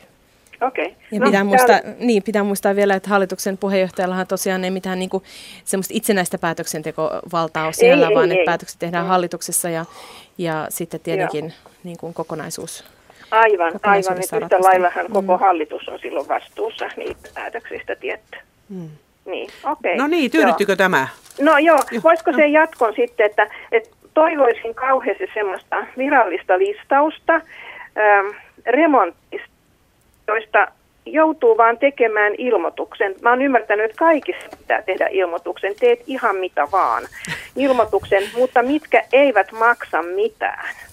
Joo, että on vain tämä ilmoitus. Joku, täältä varmaan no, Mikko, no listoja, Mikko meille... Lista, listoja on kyllä ja oikeastaan helpompi on ehkä luetella äh, nopeasti, jos tässä ohjelmassa siihen, se sallitaan, niin mm. mitä, mitä ei, mistä ei tarvitse ilmoittaa. Aivan, aivan. Niin, eli, eli lyhykäisyydessään esimerkiksi lattiapinnotteen vaihtaminen vastaavanlaiseen pinnotteeseen, esimerkiksi jos vanha parketti uusitaan, mm. Kun käytetään uudelle parketille suositeltua äänenedistystä, eli valmistajan ohjeiden mukaan.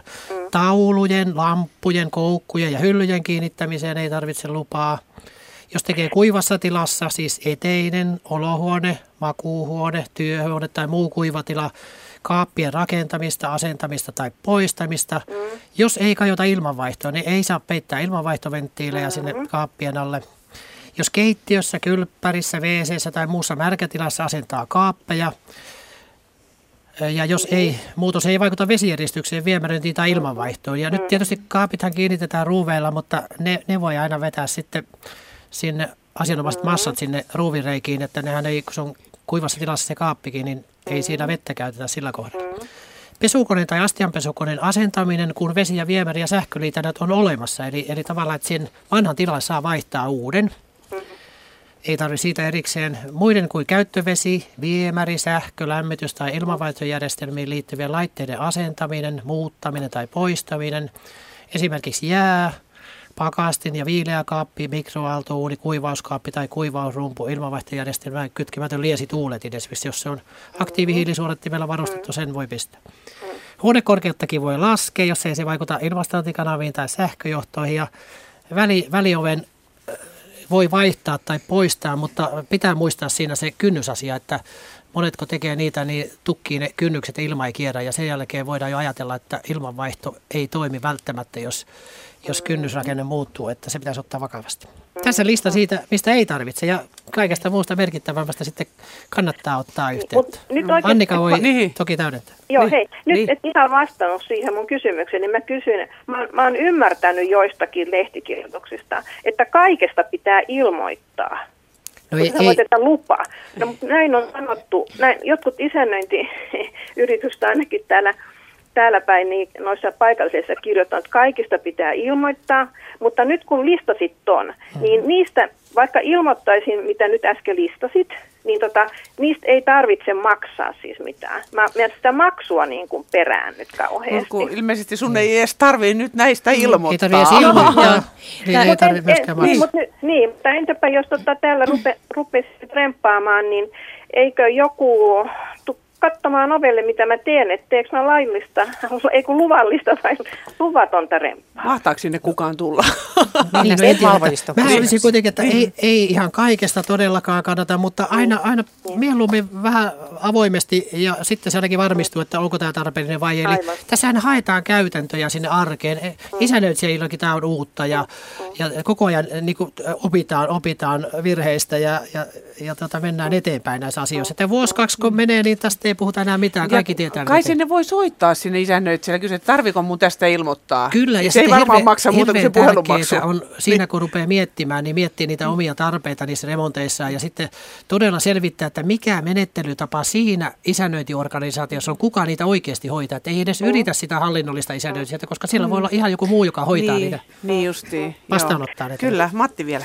Niin, Joo. tästä ilmoitusmenettelystä nyt näyttää tulleen aikamoinen peikko. Mm. Peikko ja tota, mun mielestä pitäisi vähän ajatella sillä lailla, että, että tuota, siitä on paljon etua kaikille osakkaille. Sillähän taataan se, että kaikki remontit, mistä pitää ilmoittaa niin, ja, ja saada lupa, niin tehdään hyvää rakennustapaa noudattaen ensinnäkin.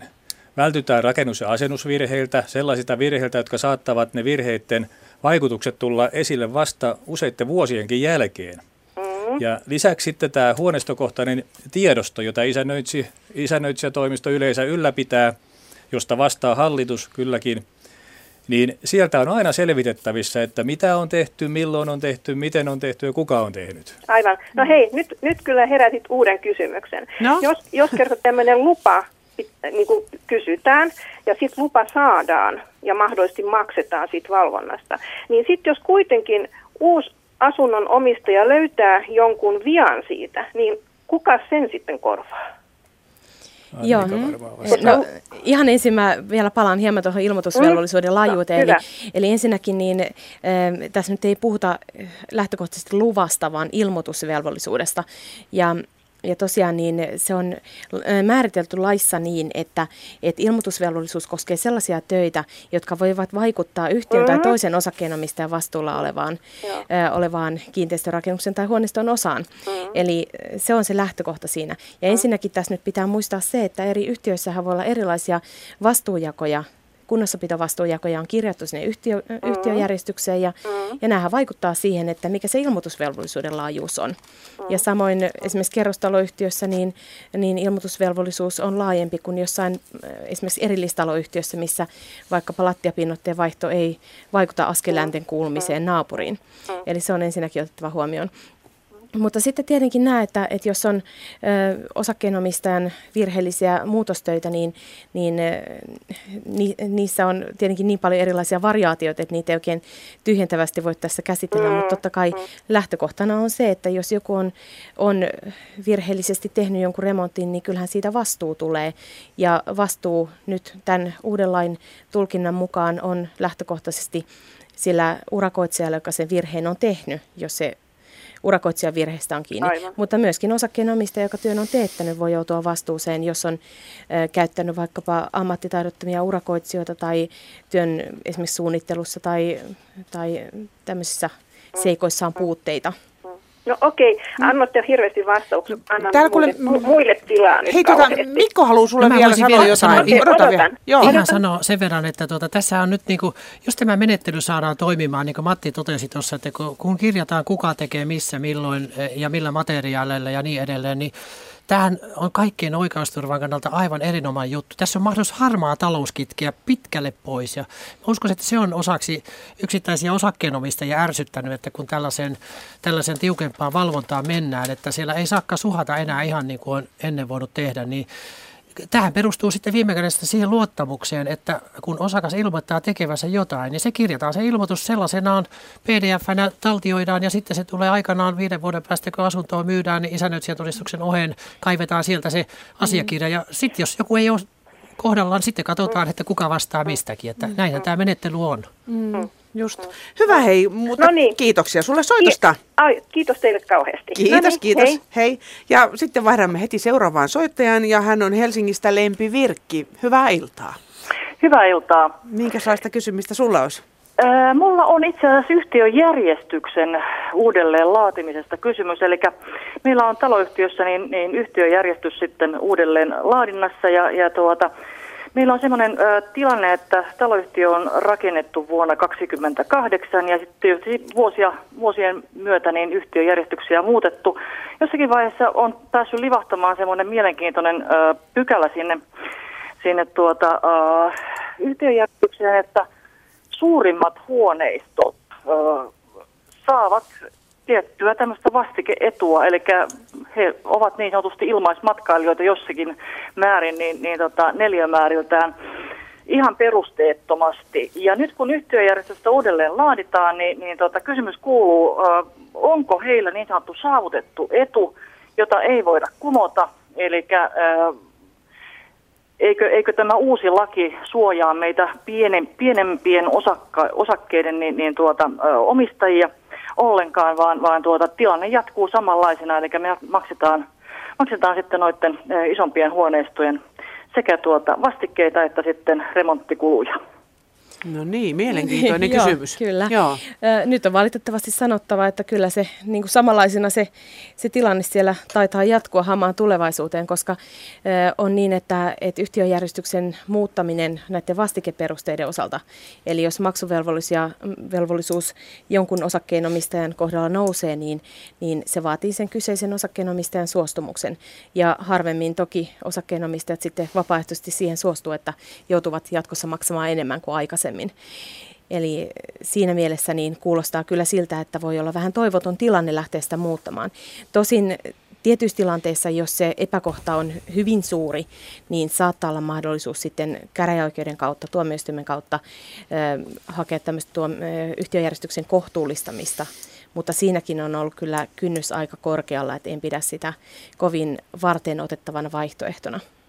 Miten tuota sitten sellainen ihan lisäkysymys tulee, tulee siihen, eli tämä tämmöinen tasavertainen kohtelu osakkeiden omistajien suhteen, niin, niin olisiko tässä mallista sitten myöskin se, että jos, jos tämä, tämä tuota etuus näillä suurilla osakkailla on, on noin 7 prosenttia koko vastike, vastikkeiden maksamisesta, niin, niin tota, tämä 7 prosenttia sitten yhtä lailla annetaan kaikille taloyhtiön osakkaille etu, etuutena Eli, eli tota, silloin kaikki saavat sen, sen 7 prosenttia niin, niin alennusta vastikkeista ja, ja myöskin näistä remonttikuluista.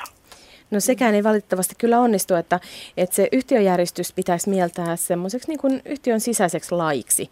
Eli siellä on määrätty sitovasti ne asiat, mitä, mitä siinä yhtiössä noudatetaan ja etenkin nämä vastikeperusteet ja vastikkeiden jakautuminen yhtiössä niin ovat sellaisia asioita, että niihin on hyvin vaikeaa sitten jälkikäteen enää puuttaa, kun ne on siellä yhtiöjärjestyksessä määritelty. Ja tämmöinen ei kyllä onnistu, että, että se, se tosiaan niiden vastikkeiden periminen eri tavalla kuin mitä yhtiöjärjestys edellyttää, niin, niin vaatisi niitä suostumuksia. Ja sekin voi olla tietenkin, en tiedä tiedän yhtiön historiaa, mutta, mutta saattaa olla, että tämmöinen tämmöinen tavallaan epäkohta siellä on ollut ihan alun perinkin, että ei se välttämättä missään vaiheessa sinne on lisätty, koska ei läheskään kaikissa yhtiöissä vastikkeen maksuvelvollisuus jakaudu tasaisesti osakehuoneistojen kesken, että siellä voi olla monenlaisia jyvityksiä, esimerkiksi niin, että vaikkapa merinäköalalla varustetut huoneistot maksavat suhteessa enemmän tai ylemmän kerroksen huoneistot maksavat suhteessa enemmän. Että siellä on monenlaisia tämmöisiä mikä, mikä liian tämänkin se alkuhistoria ollut sitten? Miksi, miksi näin on tota, menetelty tässä, kun tätä yhtiöjärjestystä on siellä teidän taloyhtiössä tehty?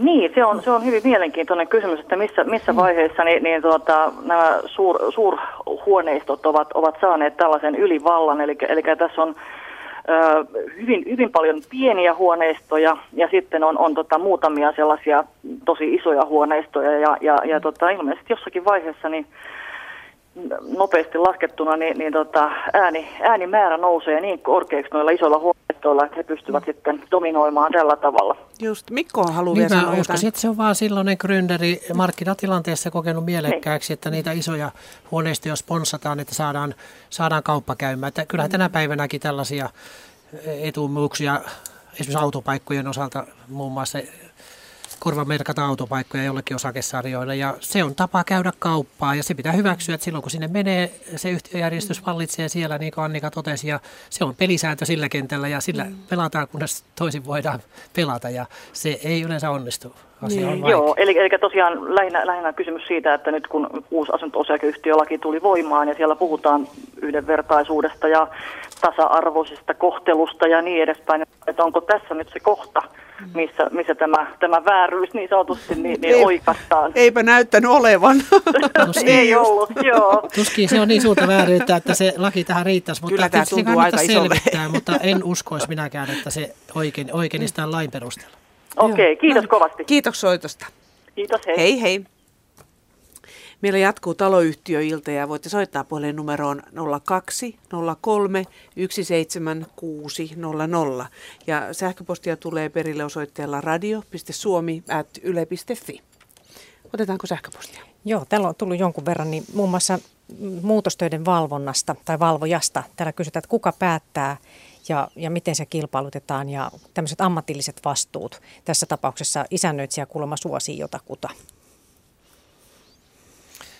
Joo, tota, tietysti on aika vaikea se, nyt jos mä olen oikein ymmärtänyt, niin, niin valvonnanhan voi tehdä, tehdä mikä taho siihen sitten hyväksyttäväksi koetaan. Ja, ja tietysti tuota, niin, se, että jos käytetään tervet isännöitsijä suosii jotain, niin se on sillä tarkoituksenmukaista, että kun se kumppanuusverkosto on syntynyt ja opitaan tekemään ja toimimaan oikealla tavalla ja se dokumentaatio tehdään oikein, jotta se voidaan myös taltioida sinne yhtiön, yhtiön niin kuin asiapaperien joukkoon, niin se on äärimmäisen tärkeää, että ei ole pelkästään se se, että tässä on monesti keskusteltu siitä, että jos yksittäinen osakas haluaa, että minä haluan sen ja sen valvojaksi sinne, niin okei.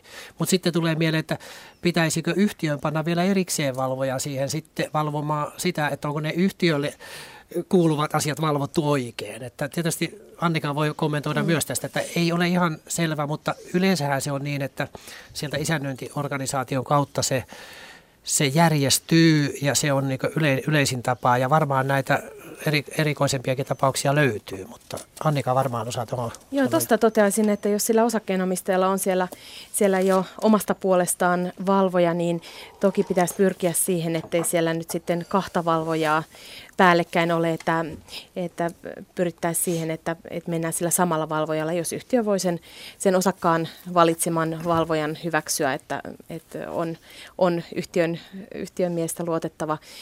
Ja totta kai voidaan tehdä yhteistyötäkin, että jos osakkeenomistaja joka tapauksessa sille työlle omasta puolestaan valvojan ottamassa, niin, niin voidaan vaikka sitten siinä vaiheessa sitten pitää vähän neuvonpitoa yhtiön edustajien kanssa ja, ja päättää yhdessä se valvoja, ettei tule tämmöistä päällekkäisyyttä ja turhia kustannuksia. Joo, tärkeintä olisi, että se työ tulisi hyvin tehtyä, mm. koska se valvontahan ei poista, poista sitä tekijän vastuuta. Ja se tulisi hyvin dokumentoitua, että tiedettäisiin mitä on tehty, kuka, milloin ja niin edelleen. Niin ne on ne oleelliset asiat, ei se kuka sen tekee sitten mm. loppujen lopuksi. Matti. Niin mä kysyisin tässä yhteydessä, että voiko hallitus valvoa jotakin töitä ja millä edellytyksillä? Minä sanoisin suoraan, että, että tuota, vaikka tämä remontti-ilmoitusmenettelykin on ikään kuin hallituksen vastuisiin kirjattu, niin kyllä ammatti isännöintiorganisaatiot ovat ottaneet sen hoitaakseen niin kuin hallituksen puolesta. Että kyllä se on hyvin kirjavaksi menisi käytäntö, jos hallitukset ihan aidosti lähtisivät Aivan. valvomaan. Että sitä ei voi käytännössä niin kuin hallita. Eli nyt se kannattaa, siihen kannattaa panostaa, sitä kannattaa sen verran maksaa, että se syntyy se dokumentaatio hyvin, koska se palvelee ehkä se niitä riitoja siellä yhtiössä ja sitten kun se kerran pannaan oikein, niin se on aivan marginaalikustannus siellä yhtiön kustannusrakenteessa ja siinä kun huomioidaan, että mitkä on näiden asuntojen arvot tässä yhteiskunnassa, niin sillä ei ole niin mitään merkitystä siihen, että mitä sillä saavutetaan, kun se hyvin tehdään. Ja seuraava soittaja on Marjatta Niemi. Hyvää iltaa. Iltaa. Kuule, lähinnä mun kysymys olisi, että miten asunto-osakeyhtiön osakas saa yhtiökokouksen jonkun asian otettavaksi esille. Ö, onko siinä jotenkin, että, että jos on pieni osake, niin ei sitten sitä oteta huomioon, mutta jos on suurempi asunto-osakeyhtiö, otetteko paremmin huomioon? Ja tämä on se mun kysymys, mä kerron vaan tausta, että taloyhtiö, jossa mä olen omistanut 25 vuotta, 64 osakkeen, on keskikaupungilla Helsingissä sijaitseva noin 80-vuotias talo, jossa on kiitettävällä tavalla tehty, tehty remontteja, ulkosivuja ja, ja rappukäytäviä ja niin päin pois, mutta putket, niin, niin tuntuu, että niihin ei haluta millään kajota, että ei lähdetä putkia korjaamaan ja niidenkin itä on jo noin 50 vuotta ja on ruostetta on sitä sun tätä anteeksi kun pitää köhiä, niin sitten tuli osakkaille tiedotus nyt pari kuukautta takaperin, joka on sen kuulostaa että osakkaiden vastuu kosteusvaurioiden torjunnassa. Ja siinä niin kuin mun mielestä kaadetaan osakkaiden niskaan nyt sitten tämä kosteusvaurioiden torjunta, koska näköjään putkiremontteja ei haluta tehdä, johtuuko se siitä, että toisilla on niin isot osakkeet, että tulisi niille hurjan kalliiksi tai mitä, niin ei haluta tehdä, vaan kehotetaan esimerkiksi osakkaita niin kylpyhuoneiden kosteusvaurioita torjumaan niin ja niin. Tässä on pitkät jutut, mitä pitää tehdä.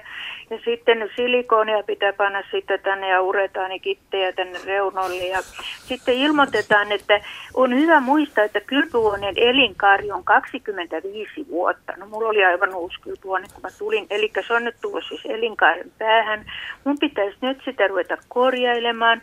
Ja tässä sanotaan vielä näin, että et silikonit eivät pysy likaisilla pinnalla ja uretanikitit eivät estä hometta. Ja, mutta sitten on jos tarvitset apua, soita isännöitselle. Huomaa kuitenkin, ettei apu työvoima ole ilmaista. Eli toisin sanoen mun pitäisi omalla vastuulla nyt korjailla näitä kaikenlaisia, vähän on tällä ruostunutta putkea kaikkia niitä, kun sitä meitä pistät maalia siihen, vähän rapsutat ja pistät sitten maalia. Ja ne en minä tämmöistä osaa tehdä, jos mä otan jonkun, niin se maksaa aika paljon. Ja, ja sitten kuitenkinhan tämä putki on kuitenkin korjattava joskus. Tää sanotaan, että älä lykkää toimia putkiremontin vuoksi, se ei toteudu kovin pian. Niin no joo, tämä herättää ihan hilpeyttä kuule täällä studiossa. Tämä sun kysymyksessä, mutta vakavasta asiastahan tässä oikeasti on kysymys. No, Mitäs Mikko sanoo? No kyllä, kyllä tuota, niin jotenkin tuntuu siltä, että siellä olisi semmoinen niin ihan selkeä tarveselvityksen paikka, että ne, ne pitäisi, siis koko yhtiö pitäisi kartoittaa, että se voisi ottaa yhtiökokouksessa esille, että pitäisi niin se kylppäreiden tila... Anteeksi, mä kuulen keskeytän, mutta täällä on no. tehty kuntokartoitus ja he kiittelevät kovasti sitä, että miten taloyhtiön osakkaat olivat tuota siinä mukana niin kiitettävällä tavalla, kun kuntokartoitus tehtiin. Täällä kävi keväällä yksi ja kattelemassa niitä. Ja, ja tuota, Mutta nyt sen kuntokartoituksen jälkeen niin jokaisen pitäisi itse korjata ne, mitä tämä kuntokartoittaja huomasi.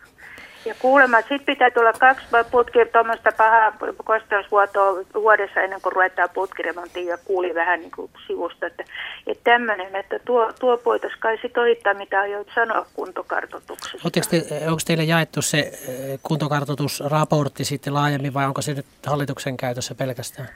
Se on, ja taikka no en mä sitä koskaan saanut, mutta sain hallituksen puheenjohtajalta, en mä tiedä miten se oli postissa, ei ollut ainakaan mulle tullut ikinä, mä kysyn tulisi muille, mutta se, että tota, tämmöinen on tehty ja hän havaitsi yhtä ja toista otti kuvia ja muuta ja kaikkea. Ja mun mielestä tämä nyt on ihan rapakunnossa mun mielestä nämä putket, mutta sitä mä vaan, että kun mä oon näin pieni osakas, mä oon vaan 64 asunto, niin ja vähän mulle huomauttikin hallituksen puheet, että ei sitä yksin voi tällaista kaikkea. Niin, kuin, niin voinko mä nyt jotenkin päästä yhtiökokouksista puhumaan ja kysymään, että milloin sä nyt sitten teet? Joo, ja pitäisi päästetään... tosiaan korjata kylpyhuone, kun se elikaari on nyt päättynyt. päästetään, päästetään Annika vastaamaan siihen, mutta mä sanoisin vielä tuohon, että, että se on tietysti niin, että aika pitkälle semmoinen pinttynyt kulttuuri, mikä sinne yhtiöihin tulee ja, ja se, siihen on monia syitä saattaa olla siellä, niin siitä on aika vaikea päästä eroon. Ja, ja nyt tässä, kun asoillakin on muuttunut, niin olisi hyvä tuulettaa vähän niitä menettelytapoja siellä ja nyt Annika vastaa sulle tuohon, että kyllä sä saat äänesi kuuluville. Joo, tämä alkuperäinen,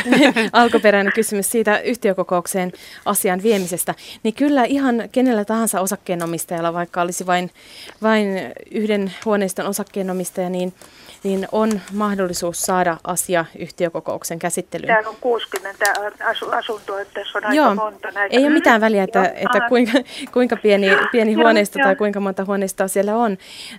Asia tapahtuu niin, että, että kirjallisesti pitäisi hallitukselta vaatia tämän tietyn asian käsittelemistä siellä yhtiökokouksessa. Eli mm. kirjallinen vaatimus, missä sitten tuodaan esille se, että mitä halutaan käsiteltäväksi. Ja tämä pitää sitten lain mukaan käsitellä seuraavassa yhtiökokouksessa, joka järjestetään. Eli kun, jos teillä nyt varsinainen yhtiökokous on tässä kevään mittaan tulossa, niin kuin on. toivottavasti on, niin... Kyllä niin, se Niin, niin, niin kyllä... Niin, mutta kuinka kauan ennen mun pitää, siinä muistaakseni mm. joku, joku paragrafi, että miten paljon Joo. ennen yhtiökokousta on ilmoitettava, että se, pitää, se siihen kokouskutsuun. Kyllä, se pitää äh, hallitukselle esittää se vaatimus niin hyvissä ajoin, että se voidaan vielä sisällyttää sinne kokouskutsuun, Joo. joka tarkoittaa sitä, että käytännössä ennen sitä hallituksen kokousta, joka pidetään pidetään ennen yhtiökokousta. Eli se hallitus, hallituksen kokous, jossa päätetään yhtiökokouksen koolle kutsumisesta ja siellä päätettävissä asioista, niin mm. siihen hallituksen kokoukseen viimeistäänkin sen pitäisi mm, sitten saapua. Ei tiedä, siitä, ei, niin, siitä ei tiedäkään, sen takia, sen takia siitä voi tietenkin hallitukselta tiedustella ja, ja ihan hyvän tavan mukaista on tietenkin ilmoittaa siitä ja ylipäätäänkin on järkevää mielestäni, että hallitus tiedottaisi tästä viimeisestä ajankohdasta, milloin osakkeenomistajat voi näitä, näitä omia asioitaan sinne yhtiökokouksen asialistalle toivoa.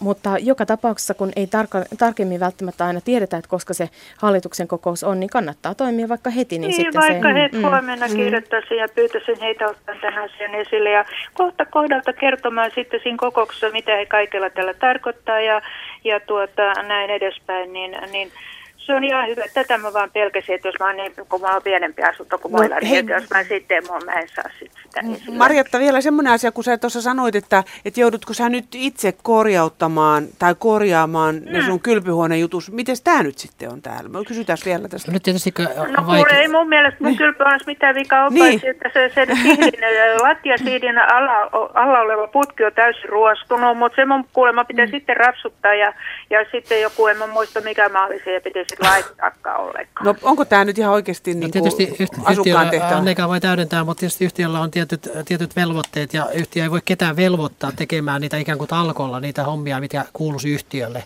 Mm. Ja tietysti nyt voi olla puurakenteiset välipohjat siellä, mitä kaikkea onkaan sen ikäisissä kohteessa, että siellä voi olla tietysti hyvin monenlaista. Kaiken kaikkiaan kyllä ne silikoonaukset ja uretaalihommat arveluttavalta kuulosti, että ovat, ovat kyllä vähän nyt sellaisia, sellaisia ohjeita, joita en kyllä nyt Keneltä se kirje muuten sulle oli tullut? Siinä siinä on, on, on näin, että tämän yhtiön hallitus, Aha. mun hallitus joo, ja tämä, että mulle ei tullut, että mä näin rappukäytävässä pienellä rintillä, ja mä en nähnyt ilman rilleä edes, mitä se luki, niin mä rupesin kyselemään, että mis, milloinkaan se oikein tulee asukkaille, ja sitten se mulle lopulta puotettiin postiluukusta ja tota, en mä tiedä, onko muut, kun mulle on tapana juoksenella kyselemässä muilta näitä, niin en tiedä, onko muut sitten saanut, mutta mä että se on nyt on itsellä sitten sotkenut, että mulle ei tullut koskaan tätä, mutta pois sieltä rapusta mä tiirostin sitten katsoa, mitä se luki. Tämmöinen tapaus. Joo, no nyt vaan reippaasti kirjoittamaan sinne hallitukselle, ja, ja, jotta saat asiassa kuuluviin siellä yhtiökokouksessa. Mm, joo, Hyvä. mä Hyvä, kiitos. tuntuu hassulta, että joo, no, no mä en enää jatka, että no. pääsee, mutta kiitos kauheasti. Kiitos, kiitos no niin. kovasti. No, hei, kiitos, hei. hei hei. Niin, miltä nämä tuntuu hei nämä kysymykset?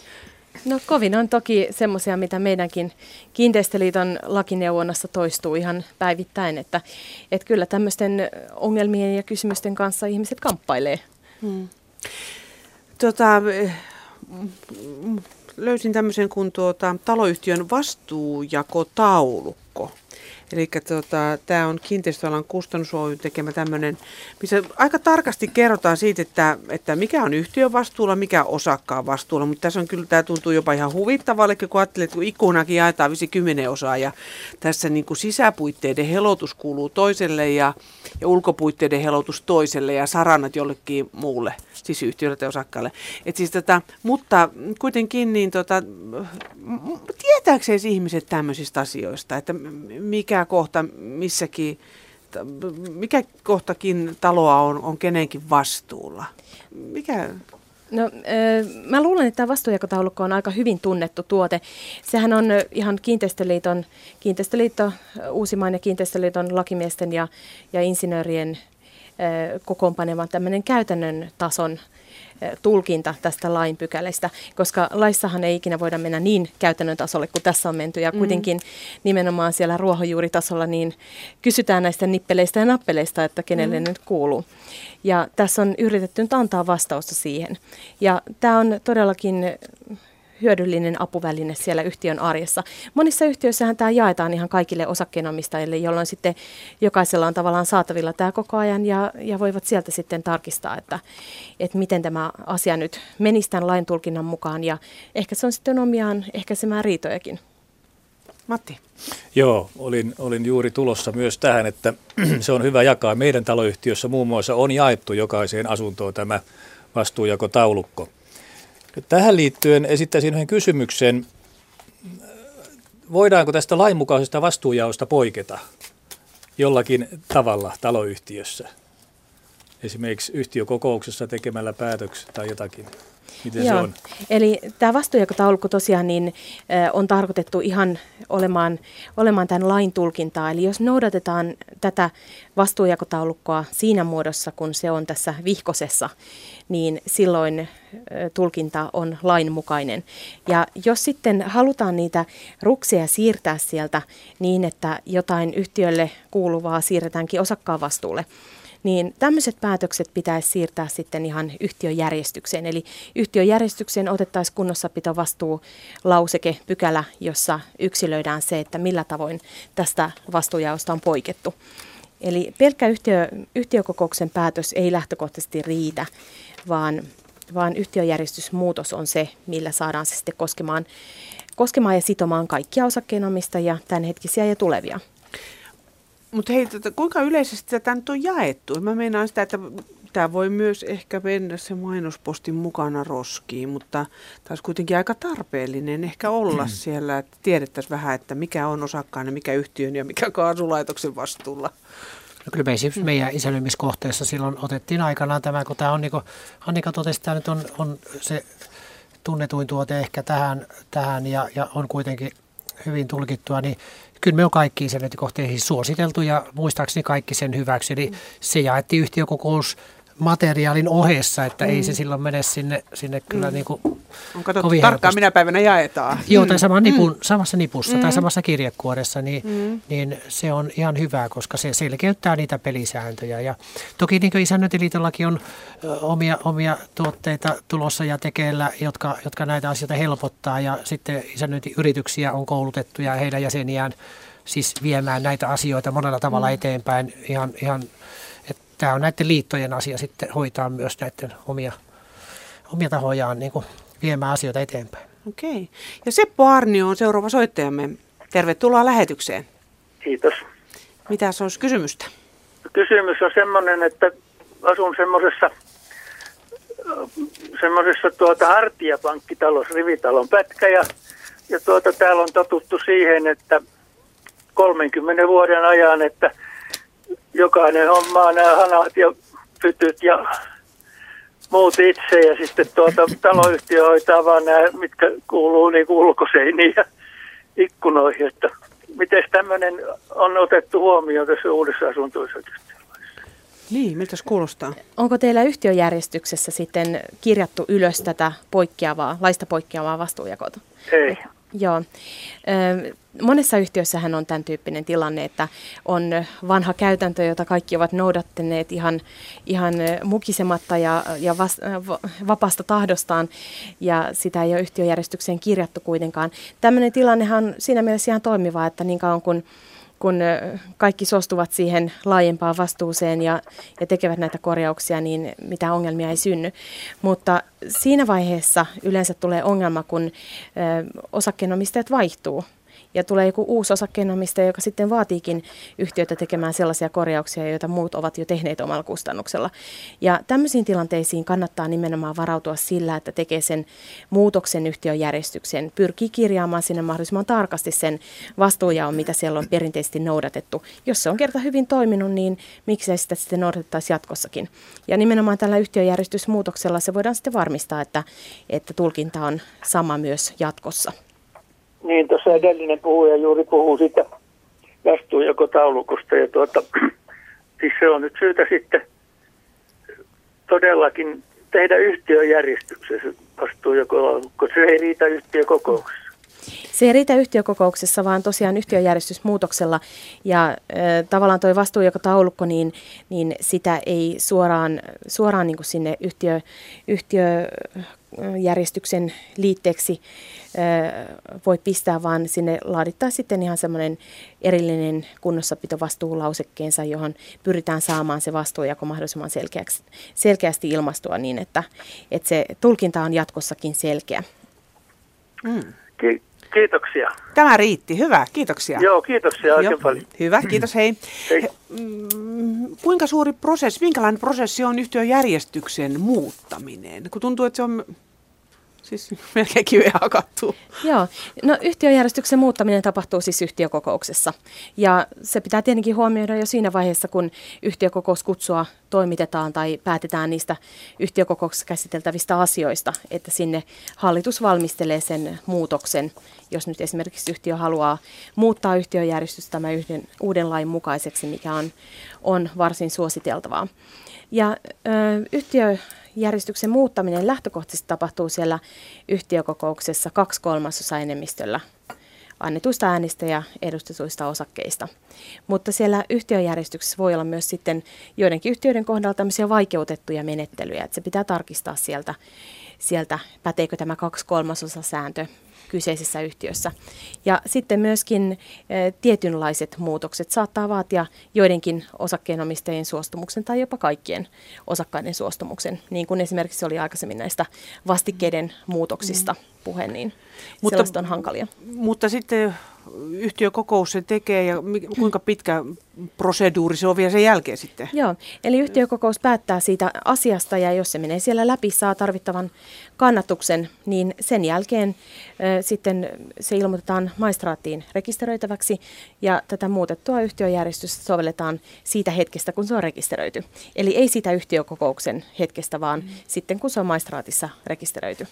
Onko nyt odotettavissa, oletettavissa, että tämä uusi laki muuttaisi paljon asunto-osakeyhtiöiden yhtiöjärjestyksiä? No kyllä me, me on esimerkiksi niin suositeltu asiakkaillemme, että kaikki lähtisivät itse harkitsemalla aikataululla muuttamaan ja päivittämään ne yhtiöjärjestykset, koska siellä on kuitenkin sellaisia asioita, jotka on niin lainvastaisia ja se on, se on sikäli niin kuin hankala.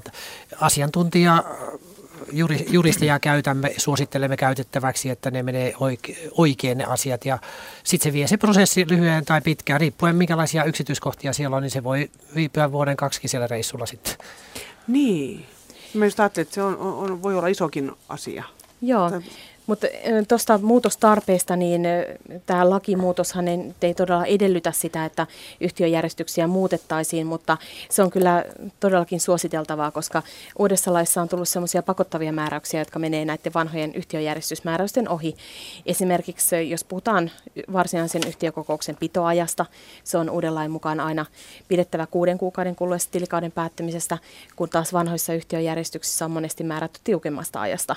Ja myös kokouskutsun kutsun toimittamistavassa ja, ja tämän tyyppisissä asioissa on, on sitten poikkeavuuksia, jolloin sitten tulee epäselvyyttä, kun yhtiöjärjestyksen pykälää ei sovelletakaan sen sisältöisenä kuin se siellä on.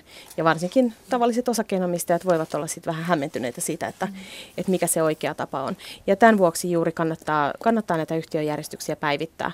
Ja niitä on monessa yhtiössä kyllä ryhdytty tekemään, että meilläkin jäsentaloyhtiöille tehdään toimeksiantona näitä yhtiöjärjestysmuutoksia. Niitä kyllä on hyvin paljon vireillä.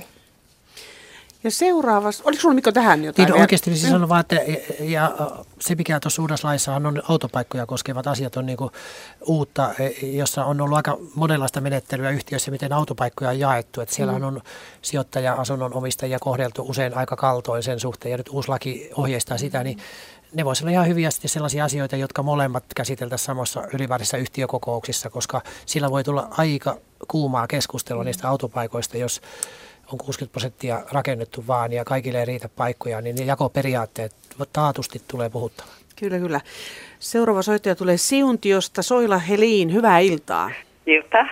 Mitä sinä haluat kysyä? No justiin pikkusen kuulin sieltä myöskin näistä autopaikoista. No. Sekin on, se on yksi, mutta ensimmäisenä kysymyksenä mulla on tämmöinen, että mm, voiko taloyhtiön hallitus pitää noita kokouksia siis ilman isännöintiä ja päättää esitellä asiasta ja sitten esitellä vaikka päätöksen tai tämmöisen jutun isännöitsijälle? Vai pitääkö aina isännöitsijä olla kokouksissa mukana? Isännöitsijällähän on lain mukaan lähtökohtaisesti läsnäolo-oikeus hallituksen kokouksessa, mutta kyllä hallituksella on myös mahdollisuus päättää, että poikkeuksellisesti pidetään kokous ilman isännöitsijää jos on vaikkapa, voisi olla esimerkkinä, että jos on vaikka tyytymättömyyttä isännöintiin ja puhutaan mahdollisesti isännöitsijän vaihtamisesta, niin on aika luontevaa, että siinä ei välttämättä sitten haluta sitä isännöitsijää siihen kokoukseen niin. paikalle. Mm. Aivan. No sitten tämmöinen just näistä, että yhtiöllä on näitä autopaikkoja ja osalla ihmisistä on sitten kaksikin autopaikkaa, eli kakkospaikka on oma osakepaikka ja on yhtiön vuokrapaikka. Sitten on osakkaita, osakkeenomistajia, joilla ei ole paikkaa ollenkaan. Mm. Sitten on tämmöisiäkin tapauksia tässä nyt, että ää, on osakkeen omistajia, joilla ei ole edes autoa, mutta heille on sit, he ovat ottaneet yhtiön paikan.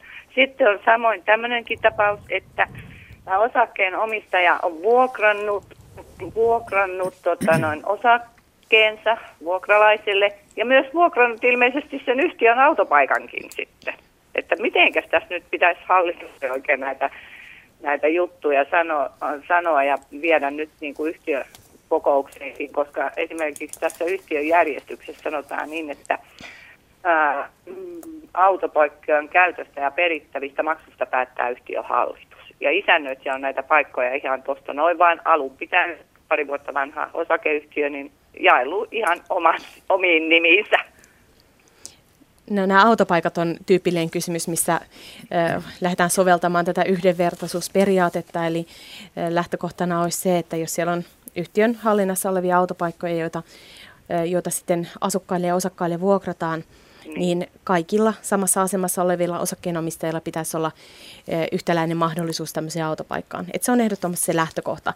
Et jos on vaikkapa nyt osakkeenomistajia, joilla kaikilla on yksi auto, niin, niin niin heillä pitäisi olla samanlainen mahdollisuus niihin autopaikkoihin.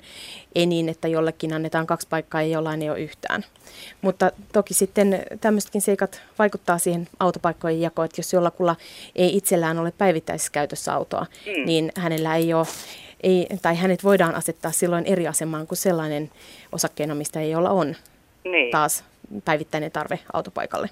Aivan. No entäs ja keske, keskeinen asia mun mielestä on myös se, että nyt, nyt tuota, aikaisemmin on, on niin kuin sijoittaja-asunnossa asunut vuokralainen pääsääntöisesti sijoitettu siellä auto, autopaikka-varausjonossa toiseen tai kolmanteen kategoriaan. Nyt, nyt äh, hänellä on tasavertainen oikeus sitten, ja tota yhdenvertaisuus toteutuu, ja näistä voi tulla aika kuumia keskusteluita.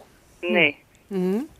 Oliko sulla... voiko siitä, niin, että voiko tämä sitten osakkeenomistaja, kun se vuokraa asuntonsa, niin ihan tuosta noin vaan vuokrata myös sen autopaikan sille vuokralaiselle ilman minkälaista jonotusyhtiölle ilmoittamista tai mitään siis?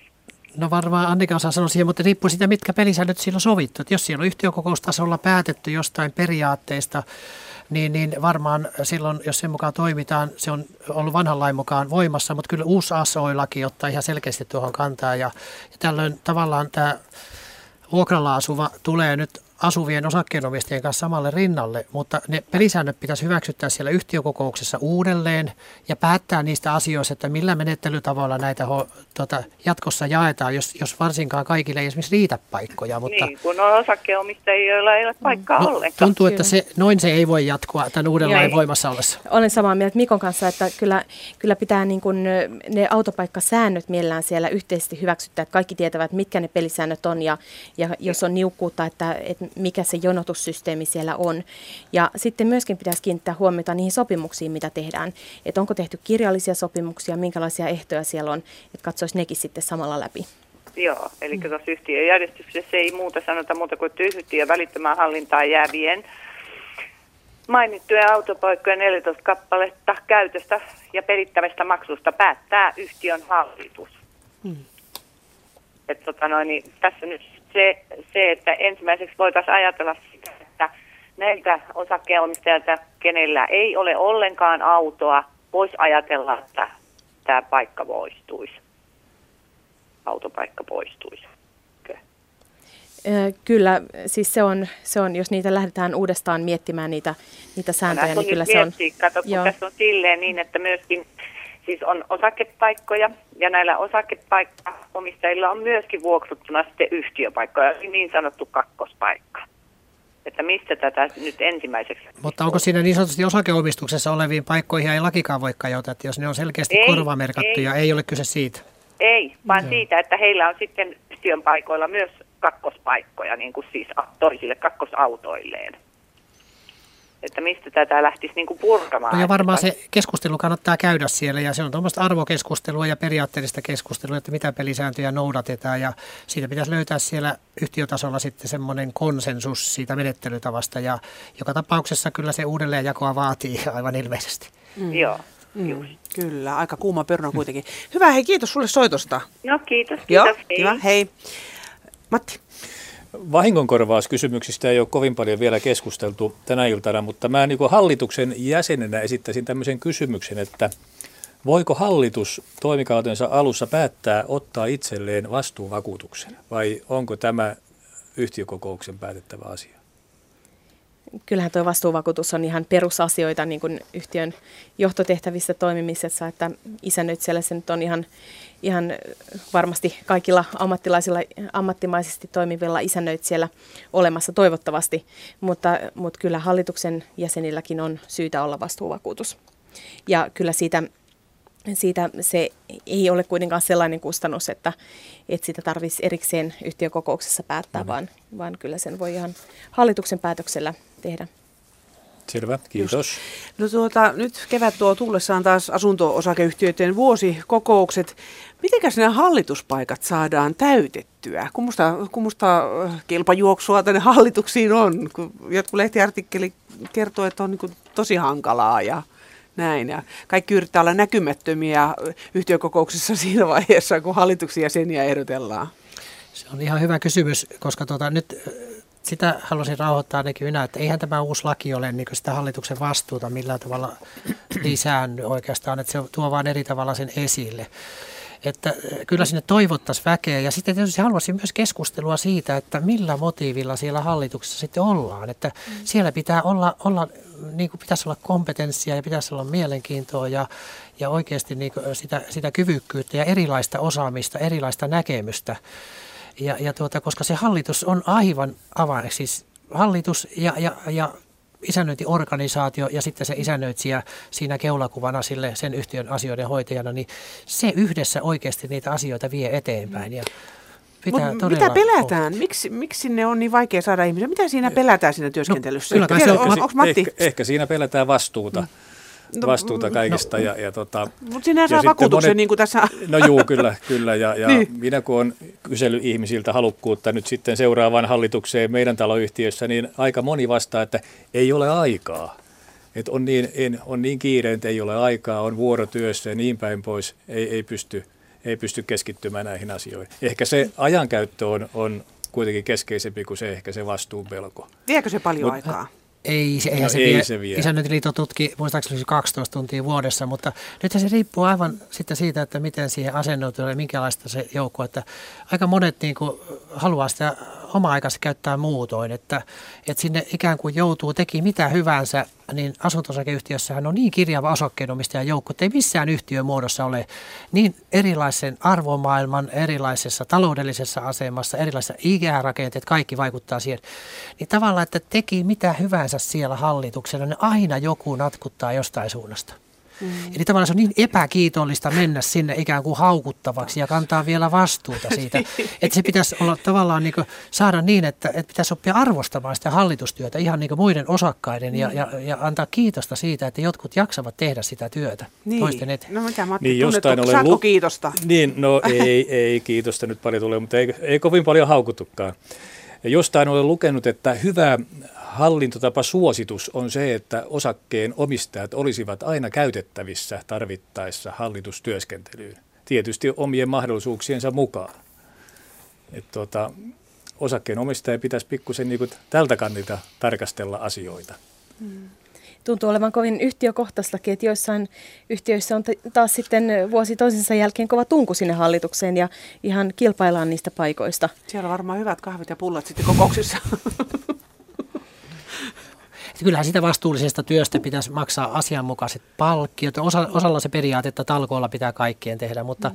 se, on, se on vaativaa vastuullista työtä, se vaatii ammattiosaamista, niin, niin, niin kyllä siitä pitää, että niistä pelisäännöistä pitää päättää sieltä, että yhtiöiden pitäisi rakentaa näitä omia strategioita ja ottaa sinne nämä periaatteet ja se, millä tavalla ostetaan palvelut ja kaikki. Mutta ei pelkästään näistä korjauksista ennakoida ja päättää, miten niitä tehdään, vaan nämä yleiset niin kuin asumisen viihtyisyyden periaat ja kaikki pelisäännöt ja, ja, ja nämä on isoja asioita ja nyt olisi erinomainen paikka niitä panna uuteen kuosiin, kun tämä laki tuli. Niin, Matti.